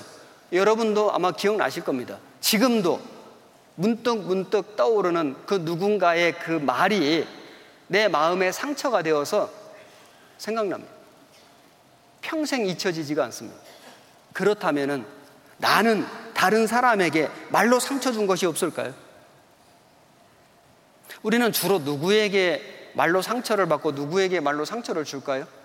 김정은이가 핵실험을 한다. 상처 받습니까? 관심 별로 없습니다. 우리나라 사람들은 정말 담대해요. 네. 별로 겁을 안 냅니다. 뭐 서울을 불바다 만들겠다. 별로 별로 상처 안 받습니다. 그런데 평생 흰머리 될 때까지 오손도손 살자고 정말 사랑하자고 살면서 성혼 선언하셨죠? 예, 그래 놓고는 사내 못 사내 뭐 하면서 싸웁니다. 싸우면은요, 어떤 마음을 갖게 되냐면은 예를 들면 아내가 집에서 이제 싸웠거든요. 하, 이 남편이 돌아오면은 내가 무슨 말을 해가지고 이 사람 마음을 확 상하게 해버릴까? 그래서 그걸 연구해가지고 탁 들어오면은 그 연구한 결과물을 이렇게 입으로 탁 이야기를 하면요. 남편은 또 남편대로 그, 그 아내 속상할 만한 말을 또 내뱉습니다. 하, 정말 이게 불행입니다. 이게 죄입니다. 우리는 이 세상에서 100년도 못 삽니다. 정말 사랑하는 사람과 만나가지고 얼마나 살까요? 한 50년, 60년? 모르겠습니다. 요즘 뭐 수명이 길어지니까요. 그 정말 짧은 인생 속에서 반려자 아닙니까? 개가 반려자가 아니고요. 남편이 아내가 반려자입니다. 정말 그 서로 의지하고 살으라고 하나님이 짝지어 주셨는데 우리는 사랑한다, 좋아한다, 고맙다, 감사하다, 미안하다 그 말 하기에도 인생이 너무 짧은데 그 나를 위해서 수고하고 나를 위해서 밖에서 고생하는 그 서로 서로 우리 아이들의 아빠이고 우리 아이들의 엄마인 그 사람에게 그렇게 상처 주는 말을 하는 그것이 죄가 안 되겠습니까? 정말 그거는 그 사람에게도 죄를 진 거고요. 그 사람의 영혼과 인격을 만드신 하나님께 죄를 진 거예요. 잘못된 말이 상처 주는 말이 그 사람의 심령을 상하게 할 뿐만 아니라 생명도 죽입니다. 정말입니다. 야고보서 3장 8절 같이 읽겠습니다. 혀는 능히 길들일 사람이 없나니 쉬지 아니하는 악이요 죽이는 독이 가득한 것이라. 여기 보시면은 이런 일이 있었습니다. 지금 우리 사회에 당당해진 욕 병든 사회의 신음 이 욕을 얼마나 많이 하는지 욕 읽을 수가 없습니다. 여성들도 입이 거칠어졌다. 여성들, 뭐 학생들, 어린 아이들 욕 빼면 대화가 안 된다. 교실에서 욕이 입에 밴 아이들, 욕 경쟁 시대 이거 죄입니다. 이런 말을 했거나 이런 마음을 가졌다면 회개하셔야 됩니다. 용서 받으셔야 됩니다. 무심코 내뱉은 한마디 주먹보다 더 큰 상처 든다. 당신 키자가 창피해 이 말에 격분해서 부인을 죽인 남편도 있습니다. 살인 부른 말 한마디. 자전거 계속 훔친 새끼 반드시 죽이겠어. 야, 말이 너무 무섭지 않습니까? 요즘에는 사람들이 죽인다는 말을 너무 잘해요. 지금 사회적으로 지금 최근에 왜 그런지 모르겠습니다. 정말 세상이 미쳐가는 것 같습니다. 내가 20명 죽이겠다. 내가 어디서 죽이겠다. 유행처럼 말이죠. 아, 도대체 그게 무슨 마음인지 정말 상상할 수가 없습니다. 실제로 또 그렇게 하지 않습니까? 그것이 얼마나 무서운 죄인지 심판받습니다. 미국에서는 너 오늘 죽었어. 이런 말을 하면 잡혀갈 수도 있다. 우리나라도요, 모욕죄, 뭐 명예훼손죄, 뭐 이런 거 있습니다. 그 다음에 성희롱죄, 그 말로만 해도 그 죄가 되는 것이 얼마나 많지 않습니까? 하물며 하나님 앞에서는 이 말로 지은 모든 죄 심판받습니다. 넌 쓰레기야, 동생 말에 흉기 살해한 30대, 징역 16년. 새우튀김 환불 항의하는 이 손님이 너무 심하게 항의를 하니까 막 죽인다, 막 지옥 가게 하겠다, 막 이러니까요. 이, 이 업주가, 이, 이 가게 주인이, 이, 이 사람이 죽었습니다. 그래가지고 뇌출혈로 사망했습니다. 사람 죽인 거 아닙니까? 그 말로. 여기 이 영상 부부 사이에 오가는 거짓말에 대한 흥미로운 조사 결과가 발표됐습니다. 한 인터넷 사이트가 기혼 남녀 8,849명을 대상으로 조사한 결과 결혼 후에 남편이 아내에게 가장 많이 하는 거짓말은 47%가 응답한 나 담배 끊고 운동해서 살 뺄 거야인 것으로 나타났습니다. 그 다음으로는 보너스 타면 당신 다 갖다 줄게가 2위 그리고 오늘 상가에 가야 해라는 말이 3위에 올랐는데요. 남편 들의 이런 말이 의심스러울 때 아내들은 화 안 낼 테니까 말해보라고 하죠. 그런데 이게 바로 아내들이 가장 많이 하는 거짓말인 것으로 조사됐습니다. 독설이 담긴 꾸중은 마음에 큰 상처를 남깁니다. 너같이 성질 더러운 애를 도대체 누가 좋아하겠니? 아유, 참. 넌 도대체 왜 그렇게 멍청하니? 아휴, 앞길이 정말 뻔하다 뻔해.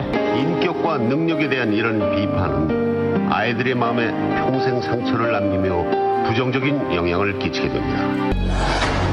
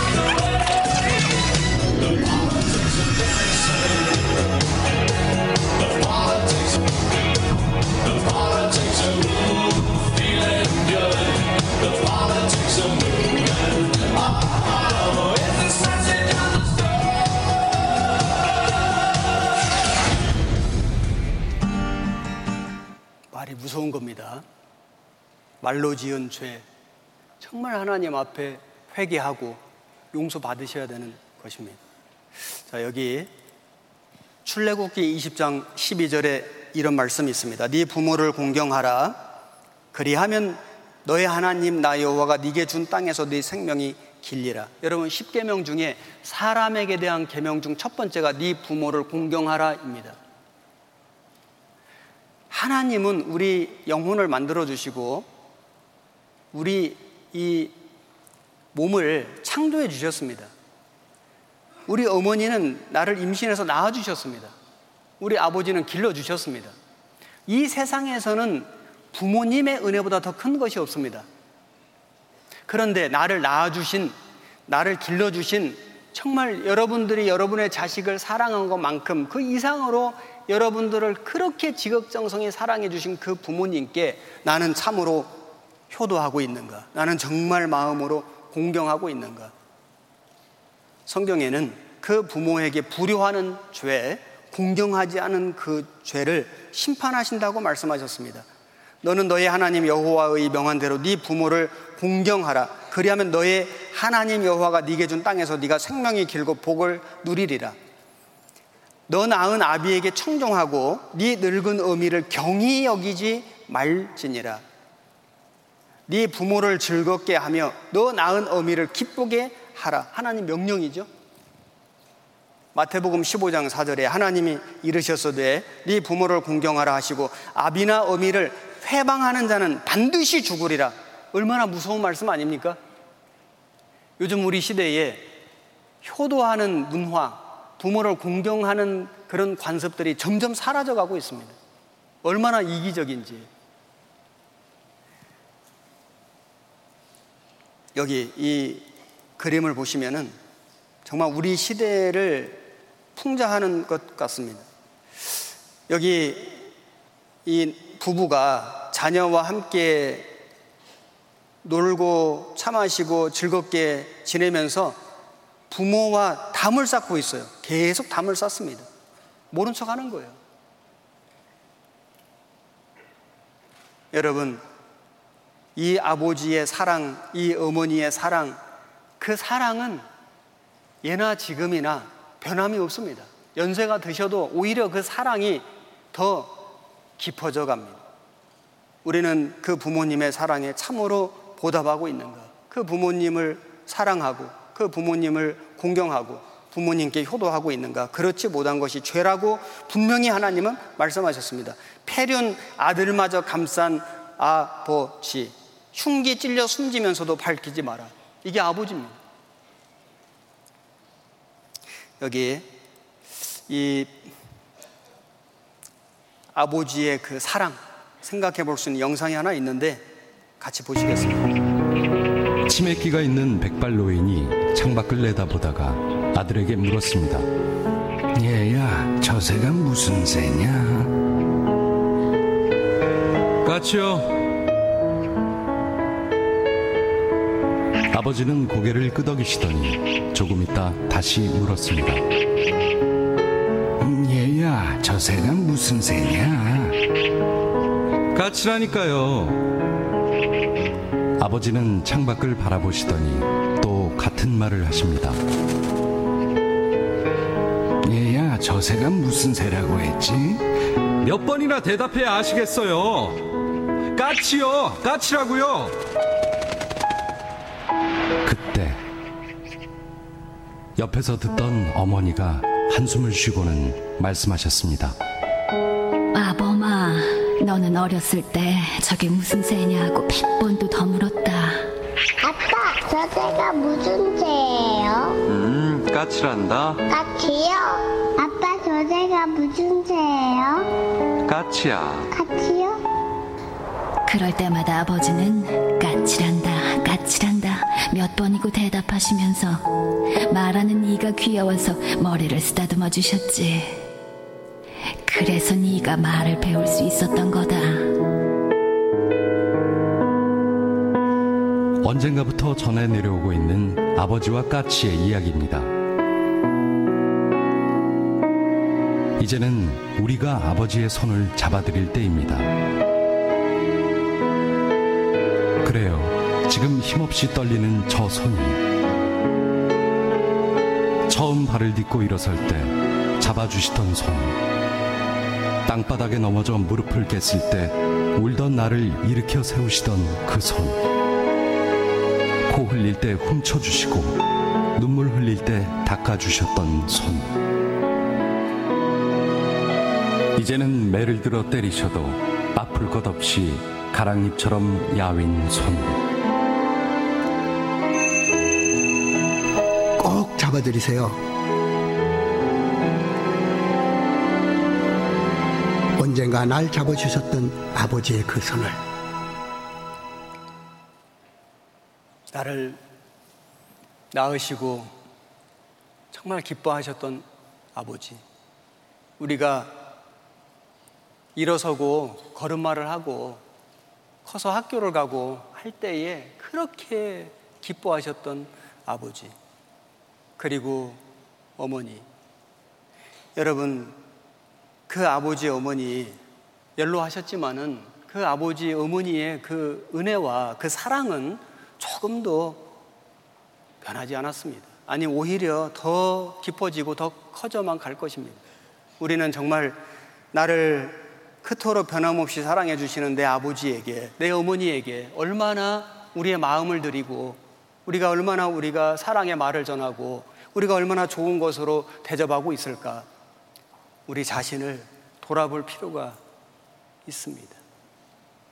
그 부모님의 그 사랑에 보답하지 않은 죄, 그 부모님의 마음을 아프게 한 죄, 그 마, 부모님 마음을 속썩이고 부모님에게 상처되는 말 한 죄, 그 죄가 안 되겠습니까? 하나님 앞에 그 죄를 회개하고 용서받고 그리고 진짜 우리는 구원받아가지고 더욱더 우리의 육신의 아버지 어머니에게도 효도하는 자녀들이 되어야 됩니다. 그게 하나님 뜻입니다. 여기 요한계시록 21장 8절을 제가 읽어보겠습니다. 그러나 두려워하는 자들과 믿지 아니하는 자들과 흉악한 자들과 살인자들과 행음자들과 술객들과 우상 숭배자들과 모든 거짓말하는 자들은 불과 유황으로 타는 못에 참여하리니 이것이 둘째 사망이라. 여기 요한계시록 21장 8절에 지옥에 가는 사람들의 죄목이 정확히 나와 있습니다. 두려워하는 자들. 왜 두려워할까요? 하나님 사랑을 몰라요. 천국 갈 소망이 없어요. 교회당을 다니면서도 봉사도 하고 헌금도 하고 기독교 생활을 하면서도 마음에는 죽음에 두렵고 죄에 대해서 두렵고 심판이 두려운 그 사람 속에는 온전한 사랑을 깨달아 본 적이 없는 겁니다. 이번에 하나님의 온전한 사랑을 깨달으셔야 됩니다. 그럼 두려움이 사라집니다. 온전한 사랑이 두려움을 내어 쫓나니 두려움에는 형벌이 있습니다. 그 다음에 믿지 아니하는 자들과 자 두려워하는 자들 지옥 가죠. 믿지 아니야. 왜 믿지 않을까요? 분명한 사실인데 하나님 살아계시고 성경이 사실인데 왜 믿지 않을까요? 세상이 너무 좋은 거예요. 자기가 지금 살고 있는 삶을 버리고 싶지가 않은 거예요. 내가 지금 즐겨 하고 있는 이 죄를 버리고 싶지가 않은 거예요. 지옥 갑니다. 내가 하나님의 구원의 손길을 뿌리쳤을 때 하나님은 하나님의 심판대 앞에서 내 손을 뿌리치십니다. 하나님이 자비하지 않으신 게 아니고요. 내가 자비하신 하나님의 손길을 거절하고 돌아선 거예요. 심판받는 게 마땅한 거 아닙니까? 믿지 아니하는 죄. 믿을 수 있는 증거가 있고 믿을 기회가 있었는데 끝 까지 안 믿는 것은 자기 책임이고 자기 잘못이에요. 돌이켜야 됩니다. 흉악한 자들과 세상에 흉악한 자들 정말 많습니다. 당연히 심판받습니다.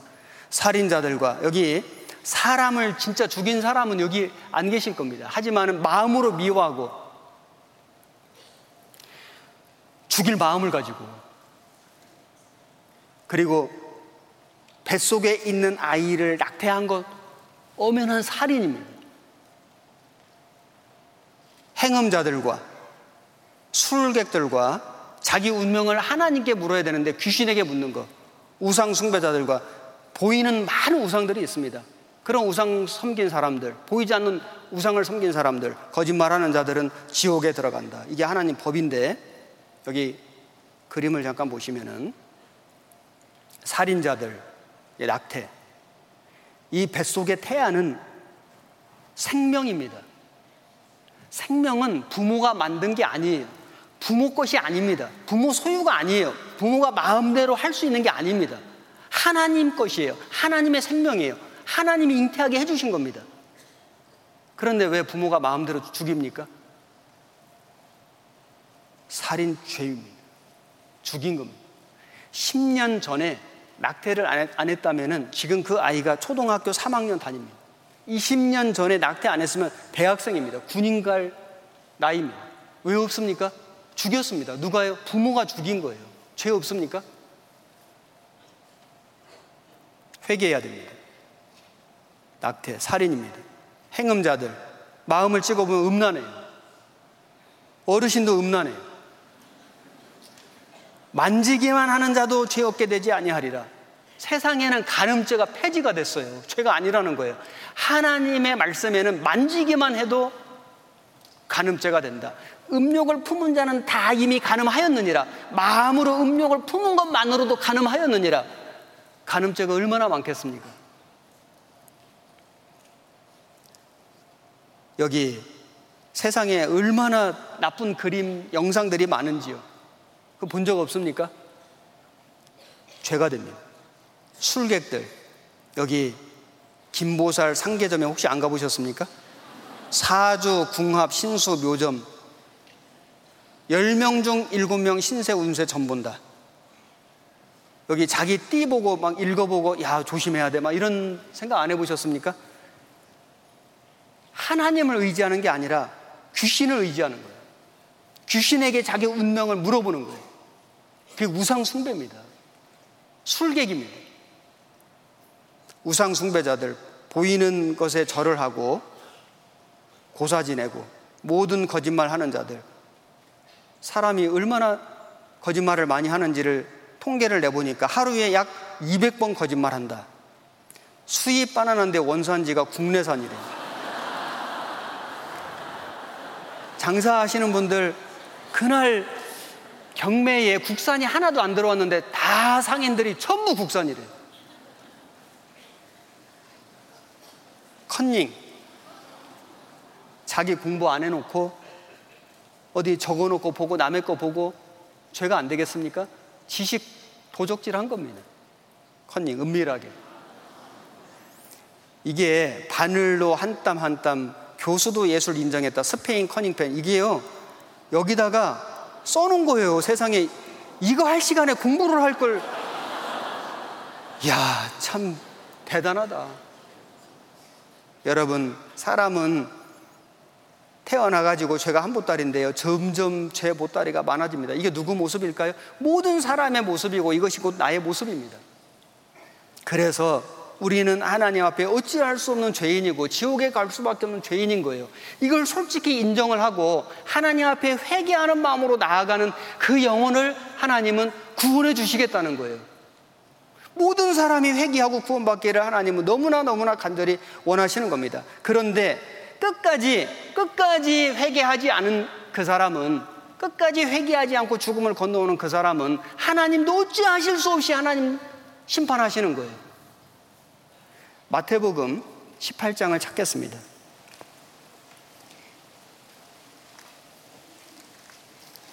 8절 마태복음 18장 8절 29페이지 제가 읽겠습니다.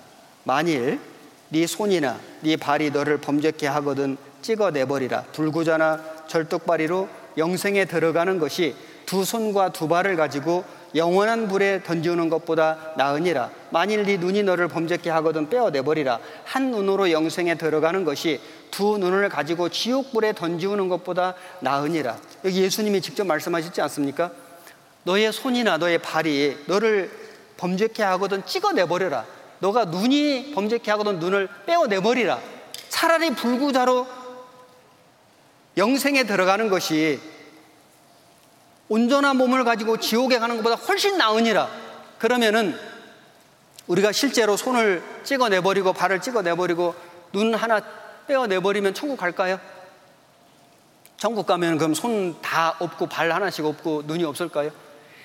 그렇게 한다고 해서 천국 가는다는 말씀이 아니고요. 사람은 정말 어찌할 수 없는 죄인인데 정말 이 죄 때문에 심판을 받고 지옥에 갈 수밖에 없는 그 운명을 자기가 인정을 하고 정말 그 펄펄 끓는 지옥에 한 번 들어가면 영원히 나올 수 없는 그 지옥에 영원한 불못에 하나님 들어가지 않게 해주세요 하는 그 간절한 마음, 그 정직한 마음, 그 겸손한 마음 차라리 손을 하나 끊을지라도 발 하나 찍어내버릴지라도 눈을 뺄지라도 하나님 나를 지옥 가지 않고 천국 가게 해주세요. 정말 성, 성경이 사실이고 내가 지옥 갈 운명이 너무나 확실한 사실이라면은 그런 간절한 마음이 되지 않겠습니까? 여러분, 사람이 육신의 질병도 의사가 말하기를 죄송하지만 6개월 남으셨습니다. 수술해도 고칠 수가 없습니다. 집에 가십시오. 만약에 이런 선고를 받는다면은 여러분 잘 알겠습니다. 정확히 알려주셔서 매우 감사합니다. 이러면서 가겠습니까? 선생님, 할 수 있는 방법이 없을까요?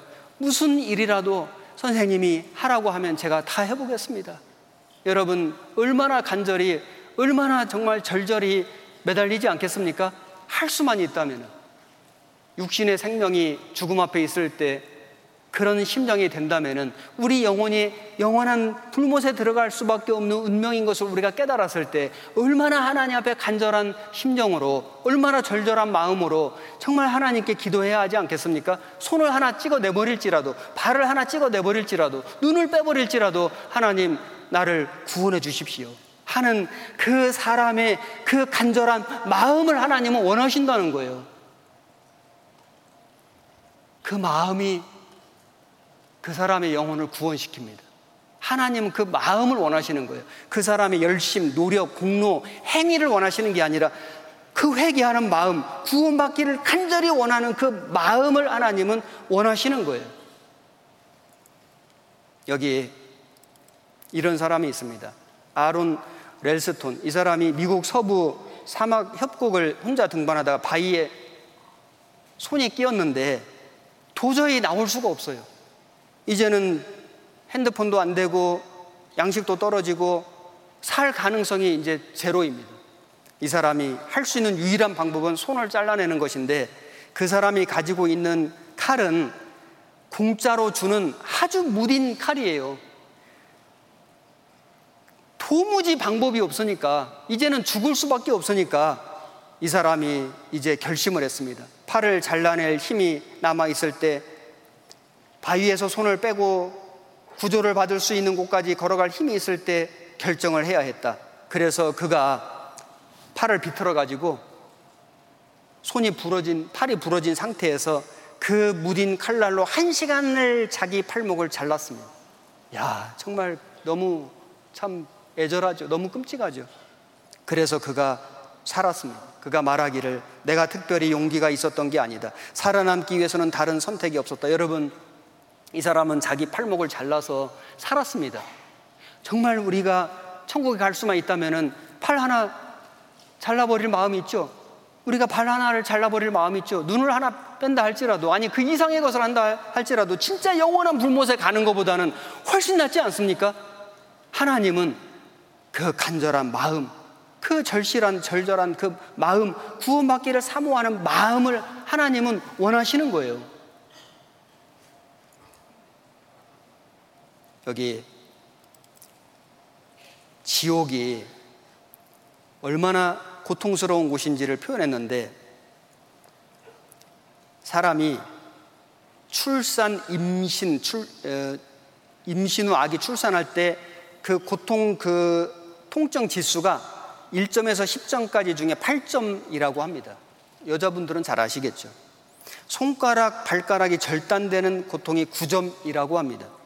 몸이 불에 탈 때의 고통이 10점이다. 가장 큰 고통이 화상의 고통, 불에 탈 때의 고통인데 지옥은 그 영영한 불입니다. 한 번 들어가면 나올 수가 없습니다. 태양도 표면 온도가 6천도입니다. 표면만 6천도예요. 포항 제철 용광로가 1600도입니다. 사람도 그런 불을 만드는데 하나님이 지옥불을 못 만드시겠습니까? 지옥불이 진짜로 있는 거예요. 지옥은 고통의 장소입니다. 그 부자가 매일 호화롭게 연락하고 좋은 옷을 입고 죽었는데 음부에서 고통 중에 눈을 들어 아브라함과 그의 품에 있는 나사를 보고 고통 중에 지옥은 고통의 장소입니다. 여기에 보시면은 지옥은 고통의 장소이고 물이 없고 그래서 이 부자가 아브라함에게 저 나사로 손끝에 물 한 방울만 찍어서 내 혀를 서늘하게 해주소. 지금 우리는 얼마든지 물을 마실 수 있습니다. 사람이 그 물을 마실 수 없다는 건 아무 희망이 없, 사람이 물을 못 마시면 죽지 않습니까? 지옥은 안 죽어요. 고통만 있어요. 우리를 위로할 만한 것이 하나도 없는 겁니다. 물이 없는 곳, 기억이 있습니다. 그래서 아브라함이, 아니 그 부자가 나사로를 기억했지 않습니까? 저 나사로 자기 집에서 구걸하던 병들어서 그 개가 핥던 그 비참한 그 불쌍한 그 나사로 그 나사로 손끝에 물 한 방울만 찍어서 내 혀를 서늘하게 해주소서 다 기억했습니다. 그런 사람이 있어서는 안 되겠지만은 여러분 중에 끝까지 고집을 부리고 불신하고 예수님을 배척해서 지옥에 가신 분이 있다면은 정말 영영이 영영토록 영원토록 이 순간을 아마 기억할 겁니다. 아, 그때에 공주에서 학예 수양회를 할 때에 그때 하나님의 말씀을 들을 때 내 마음이 움직였었는데 내 마음이 아, 구원받고 싶은 마음이 좀 생겼었는데 그런데 그때 결심을 결단을 못하고 다음에 하자 세상이 좋으니까 미루었다면은 그 사람은 지옥에서 영영토록 이 순간을 기억하면서 자기를 스스로 학대할 겁니다. 기억이 있습니다. 후회하는 곳입니다. 영원히 분리되는 곳입니다. 출구가 없습니다. 캄캄하고 어둡습니다. 슬피 울며 이를 갑니다. 삼키는 불입니다. 구더기도 죽지 않습니다. 저주의 장소이고 마귀를 위해 예비된 곳이고 영영한 불입니다. 죄인들이 모여 있고 하나님의 공의만 있습니다. 자비가 없습니다. 하나님과 무한히 결별되는 곳이고 부끄러움을 당하는 곳입니다. 지옥이 진짜 있는 겁니다. 여러분, 지옥이 없다면 예수님이 이 세상에 오실 이유가 없습니다. 지옥이 없다면 예수님이 십자가에 죽으실 이유가 없습니다. 사실 지옥이 없다면 하나님을 믿을 이유가 없습니다. 지옥이 없다면 성경을 이렇게 주실 이유도 없고, 지옥이 없다면 여러분을 사랑하는 그분들이 먼저 구원받은 그분들이 그렇게 간절히 간청해서 여러분을 여기에 모시고 올 이유가 없습니다. 지옥이 없다면. 그런데 왜 예수님 오셨습니까? 왜 예수님이 십자가에 죽으셨습니까? 왜 하나님 우리에게 말씀을 주시고 수없이 많은 순교자들이 순교하고 그리고 여러분의 가까이 있는 가족이, 친구가, 이웃이 그렇게 간절히 간절히 몇 개월을 몇 년을 심지어 몇 수십 년을 그렇게 간절히 여러분에게 갈망해서 그렇게 부탁해서 여러분을 여기에 모시고 왔습니까? 지옥이 있기 때문입니다. 차마 지옥에 가는 걸 볼 수가 없기 때문에. 그래서 하나님은 한 사람도 지옥 가는 걸 원치 않으시고 모든 사람이 구원받기를 간절히 원하십니다. 여기 영상 하나 보시겠습니다.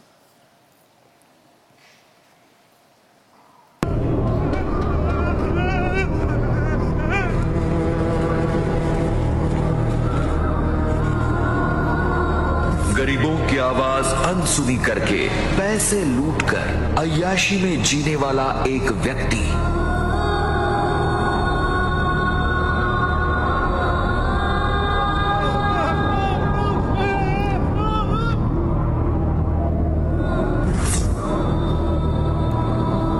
बेटी के साथ अन्याय करने वाला एक पिता।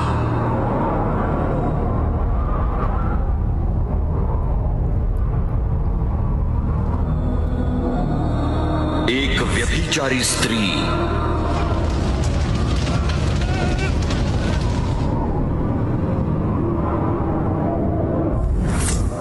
रोगियों की परवाह न करते हुए समाज को लूटकर धन कमाने वाला एक डॉक्टर।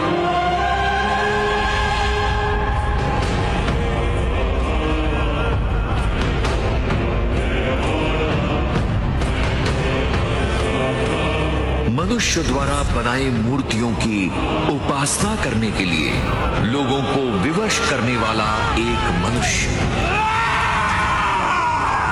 जीवन की पुस्तक में जिनके नाम नहीं लिखे गए, नरक की आग के पात्र ठहरेंगे, जहाँ उनका कीड़ा नहीं मरता और आग नहीं बुझती।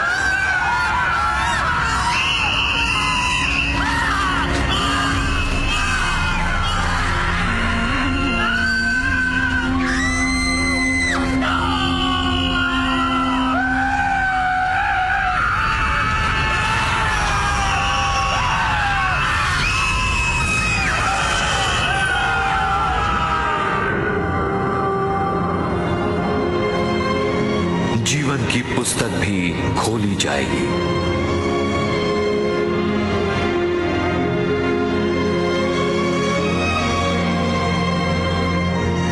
समय वचन का पालन करके जीवन बिताने वाले लोगों के शरीर को तेजस्वी, स्वर्गीय शरीर में रूपांतरित करके अनंत कालिक रहने के स्थान पर ली जाया जाएगा।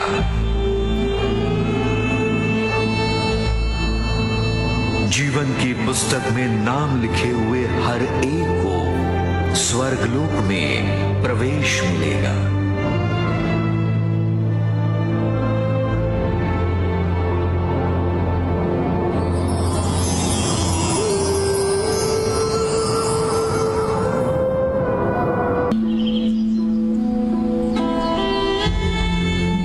अब कोई भी दुख या वेदना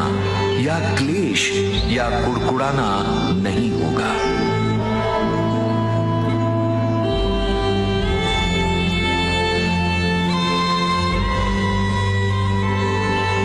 सत्य और जीवन है।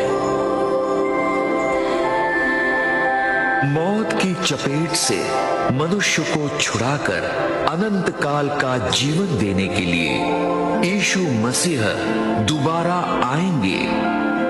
सत्य को आप मत भूलिए 사실 천국이나 지옥을 우리는 완전하게 표현할 수가 없습니다. 사도 바울이 3층 천에 셋째 하늘에 올라갔는데 가히 말로 이룰 수 없는 곳이라 표현할 수가 없습니다. 하지만은 성경이 하나님이 주신 말씀, 예수님이 하신 말씀을 통해서 이런 곳이라는 것은 우리가 알 수 있습니다. 정말 우리가 천국에 가본다면 천국이 얼마나 아름다운 곳인지, 얼마나 평화로운 곳인지, 천국이 얼마나 사랑이 넘치는 곳인지, 기쁨이 넘치는 곳인지 그때 우리는 실감하게 될 거고 혹여라도 우리가 지옥에 간다면 정말 그 지옥이 얼마나 뜨거운 곳인지, 얼마나 무서운 곳인지, 얼마나 고통스러운 곳인지를 알게 될 건데 그때는 희망이 없습니다. 여기 화면에 보시면 로마서 3장 10절에 기록한 바 의인은 없나니 하나도 없으며 3장 20절에 그러므로 율법의 행위로 그 앞에 의롭다 하심을 얻을 육체가 없나니 율법으로는 죄를 깨달음이니라. 여러분 하나님은 말씀하시기를 의인 너무 착해서 교회당을 너무 열심히 다녀서 천국 갈 의인은 한 사람도 없다고 이미 말씀하셨고 율법은 죄를 깨달으라고 주신 것이다. 율법의 행위로는 쉽게 말하면 십계명을 잘 지켜서는 하나님 앞에 천국에 올 수 있는 사람이 한 사람도 없다. 이렇게 말씀하신 겁니다. 율법을 왜 주셨냐? 죄를 깨달으라고 주신 거예요. 많은 기독교인들이 율법을 지키는 데까지 지켜봐야죠. 노력을 해봐야죠. 생각하는데 불가능합니다.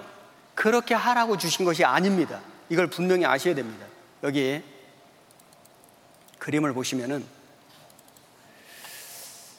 10계명이 있습니다. 하나님의 율법 중에 율법은 하나님 말씀 전체가 율법이고 또 유대인들에게 613가지 율법을 주셨는데 그걸 요약을 하면은 10계명이라고 할 수 있습니다. 이 10계명의 첫 번째가 다른 신을 섬기지 말라. 하나님만 섬기라는 겁니다. 우상 숭배하지 말라. 하나님 이름 함, 함부로 망령되게 일컫지 말라. 안식을 지키라. 사람에게 주신 계명 중에 첫 번째가 부모 공경하라, 살인하지 말라, 간음하지 말라, 도적질하지 말라, 거짓말하지 말라, 탐내지 말라.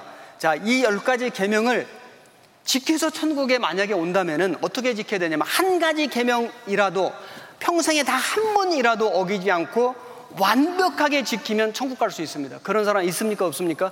없습니다. 불가능합니다. 여기 고리가 10개 있는데 이 고리를 다 붙들고 끝까지 올라가면 천국 간다고 했을 때 고리 몇 개 끊어지면 지옥 떨어지나요? 한 개라도.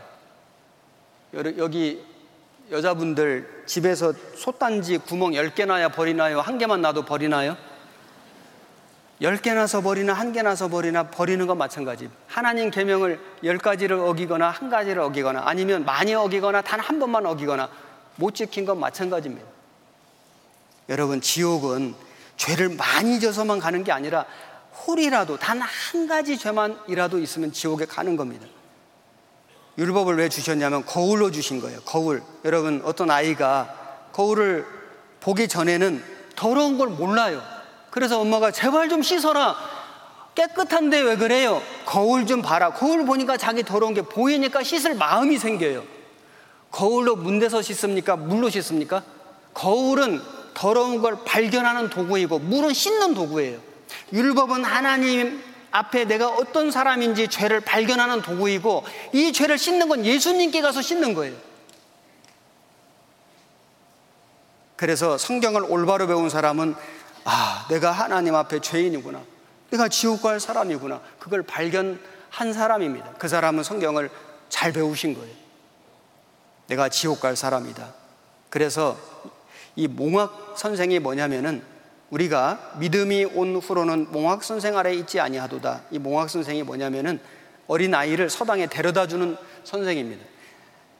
가르쳐 주는 선생은 따로 있습니다. 율법은 우리 죄를 없애 주는 게 아니고요. 우리를, 우리 죄를 없애 주시는 예수님께로 데려다 주는 선생이에요. 율법을 지켜서 천국에 못 갑니다. 지금까지, 아예 그래도 나는 이만큼 노력했는데, 앞으로도 노력하면 되는데, 그건 사람 생각이고 잘못된 가르침입니다. 그 생각을 버리셔야 돼요. 하나님 앞에 나는 어찌할 수 없는 죄인입니다. 지옥 갈 수밖에 없는 죄인입니다. 이것을 양심으로 고백하고 하나님 앞에 나오시면은 내일 복음의 말씀을 들을 때 정말 놀랍게도 2000년 전에 예수님이 십자가에서 이루어 놓으신 그 복음이 마음으로 들리는 거예요. 마음에 믿어지는 거예요.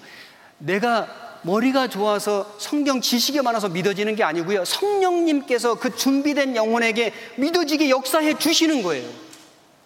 그 은혜입니다. 율법으로는 죄를 깨달음이라. 율법이 우리를 예수님께로 인도하는 도구입니다. 그래서 우리는 하나님 앞에 여기 말씀 구절 조금 더 보시면은 갈라디아서 3장 10절에 무릇 율법 행위에 속한 자들은 저주 아래 있나니 기록된 바 누구든지 율법 책에 기록된 대로 온갖 일을 항상 행하지 아니하는 자는 저주 아래 있는 자라 하였습니다. 또 하나님 앞에서 아무나 율법으로 말미암아 의롭게 되지 못할 것이 분명하니 분명히 말씀하셨죠? 같이 읽어보겠습니다.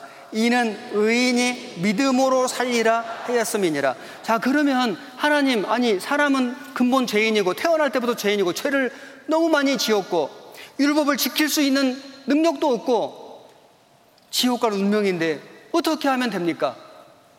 방법이 있습니다. 하나님이 하나님 편에서 지옥 가지 않고 천국 올 수 있는 유일한 방법을, 유일한 길을 만들어 놓으셨는데 그것이 뭐냐면 의인이 믿음으로 사는 방법, 믿음으로 천국 가는 길을 만들어 놓으신 거예요.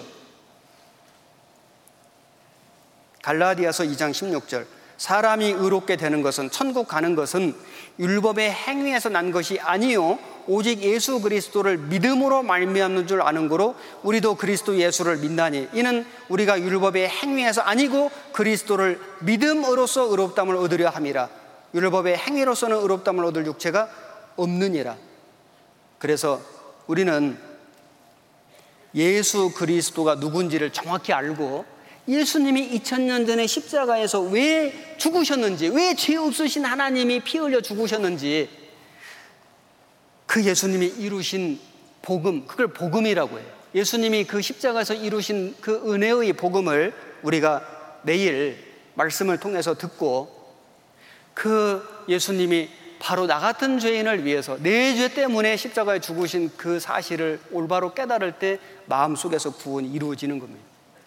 그래서 우리가 구원받을 준비가 뭐냐면은 하나님 앞에 내가 죄인인 거, 어찌할 수 없는 죄인, 지옥 갈 수밖에 없는 죄인인 걸 깨닫고 그것을 회개하는 것입니다. 누가복음 18장 찾겠습니다. 누가복음 18장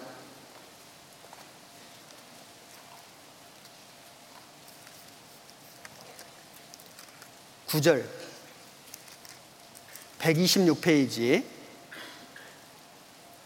125페이지 9절 또 자기를 의롭다고 믿고 다른 사람을 멸시하는 자들에게 이 비유로 말씀하시되 두 사람이 기도하러 성전에 올라가니 하나는 바리새인이요 하나는 세리라. 바리새인은 서서 따로 기도하여 가로되 하나님이여 나는 다른 사람들 곧 토색 불의 간음을 하는 자들과 같이 아니하고 이 세리와도 같이 아니함을 감사하나이다. 나는 일에 두 번씩 금식하고 또 소득의 11조를 드리나이다 하고 세리는 멀리 서서 감히 눈을 들어 하늘을 우러러보지도 못하고 다만 가슴을 치며 가로되 하나님이여 불쌍히 여기옵소서. 나는 죄인이로소이다 하였느니라. 14절은 같이 읽겠습니다. 내가 너희에게 이르노니 이 사람이 저보다 의롭다 하심을 받고 집에 내려갔느니라. 무릇 자기를 높이는 자는 낮아지고 자기를 낮추는 자는 높아지리라 하시니라. 여기 바리새인과 세리가 성전에 기도하러 갔는데 바리새인은 정말 율법을 잘 지키고 종교 생활을 잘했습니다. 하나님 잘했지요. 세리는 감히 눈을 들어 하늘을 우러러, 우러러 보지도 못하고 가슴을 치며 가로되 하나님 나는 죄인이로소이다. 나를 불쌍히 여기소서. 누가 구원받았다고요? 세리가요. 사람 생각에는 야 바리새인이 훌륭하지 저런 사람이 천국 가야지 하나님 생각은 다릅니다. 여러분 사람의 열심으로는 사람의 의로, 의로 는 사람의 노력이나 행위로는 한 사람도 천국에 갈 수가 없습니다. 예수님은 내가 의인을 부르러 온 것이 아니오 의인 자칭 의인 자기를 의롭게 여기는 사람은 구원받을 수가 없습니다. 내가 죄인을 부르러 왔노라. 정말로 세리처럼 창기처럼 정말 하나님 저는 죄인일 수밖에 없습니다. 양심으로 그것을 인정하고 고백하는 구원받기를 사모하는 그 심령을 하나님은 불쌍히 여기시고 극률이 여기시고 자비로 구원하실 겁니다. 그 약속입니다. 내일 정말 그런 심정으로 기도하고 내일 말씀 앞에 나오셔서 하나님의 은혜의 복음을 통해서 모든 분들이 구원 받으시기를 간절히 바랍니다. 기도하겠습니다. 살아계신 우리 아버지 하나님 감사드립니다. 오늘 말씀을 통해서 우리 사람이 하나님 앞에 어떻게 살아왔는지 또 하나님 심판대 앞에 심판받을 수밖에 없는 죄인의 운명인 것을 말씀을 통해서 배웠습니다. 여기 머리 숙여 기도하는 모든 분들 한 사람 한 사람의 영혼 정말 주님이 너무나 사랑하시는 귀한 영혼들입니다. 한 사람도 이뤄지지 않도록 주님 자비로우신 손길로 붙들어 주시고 회개하는 마음을 주시고 구원받기를 간절히 소망하는 심령으로 내일 하나님의 말씀 앞에 나올 수 있게 인도해 주시옵소서. 우리의 모든 기도를 들어주시고 여기 기도하는 모든 분들이 구원받도록 자비를 베풀어 주옵소서 우리를 사랑하시는 우리 구주 예수님 이름으로 기도드렸습니다. 아멘.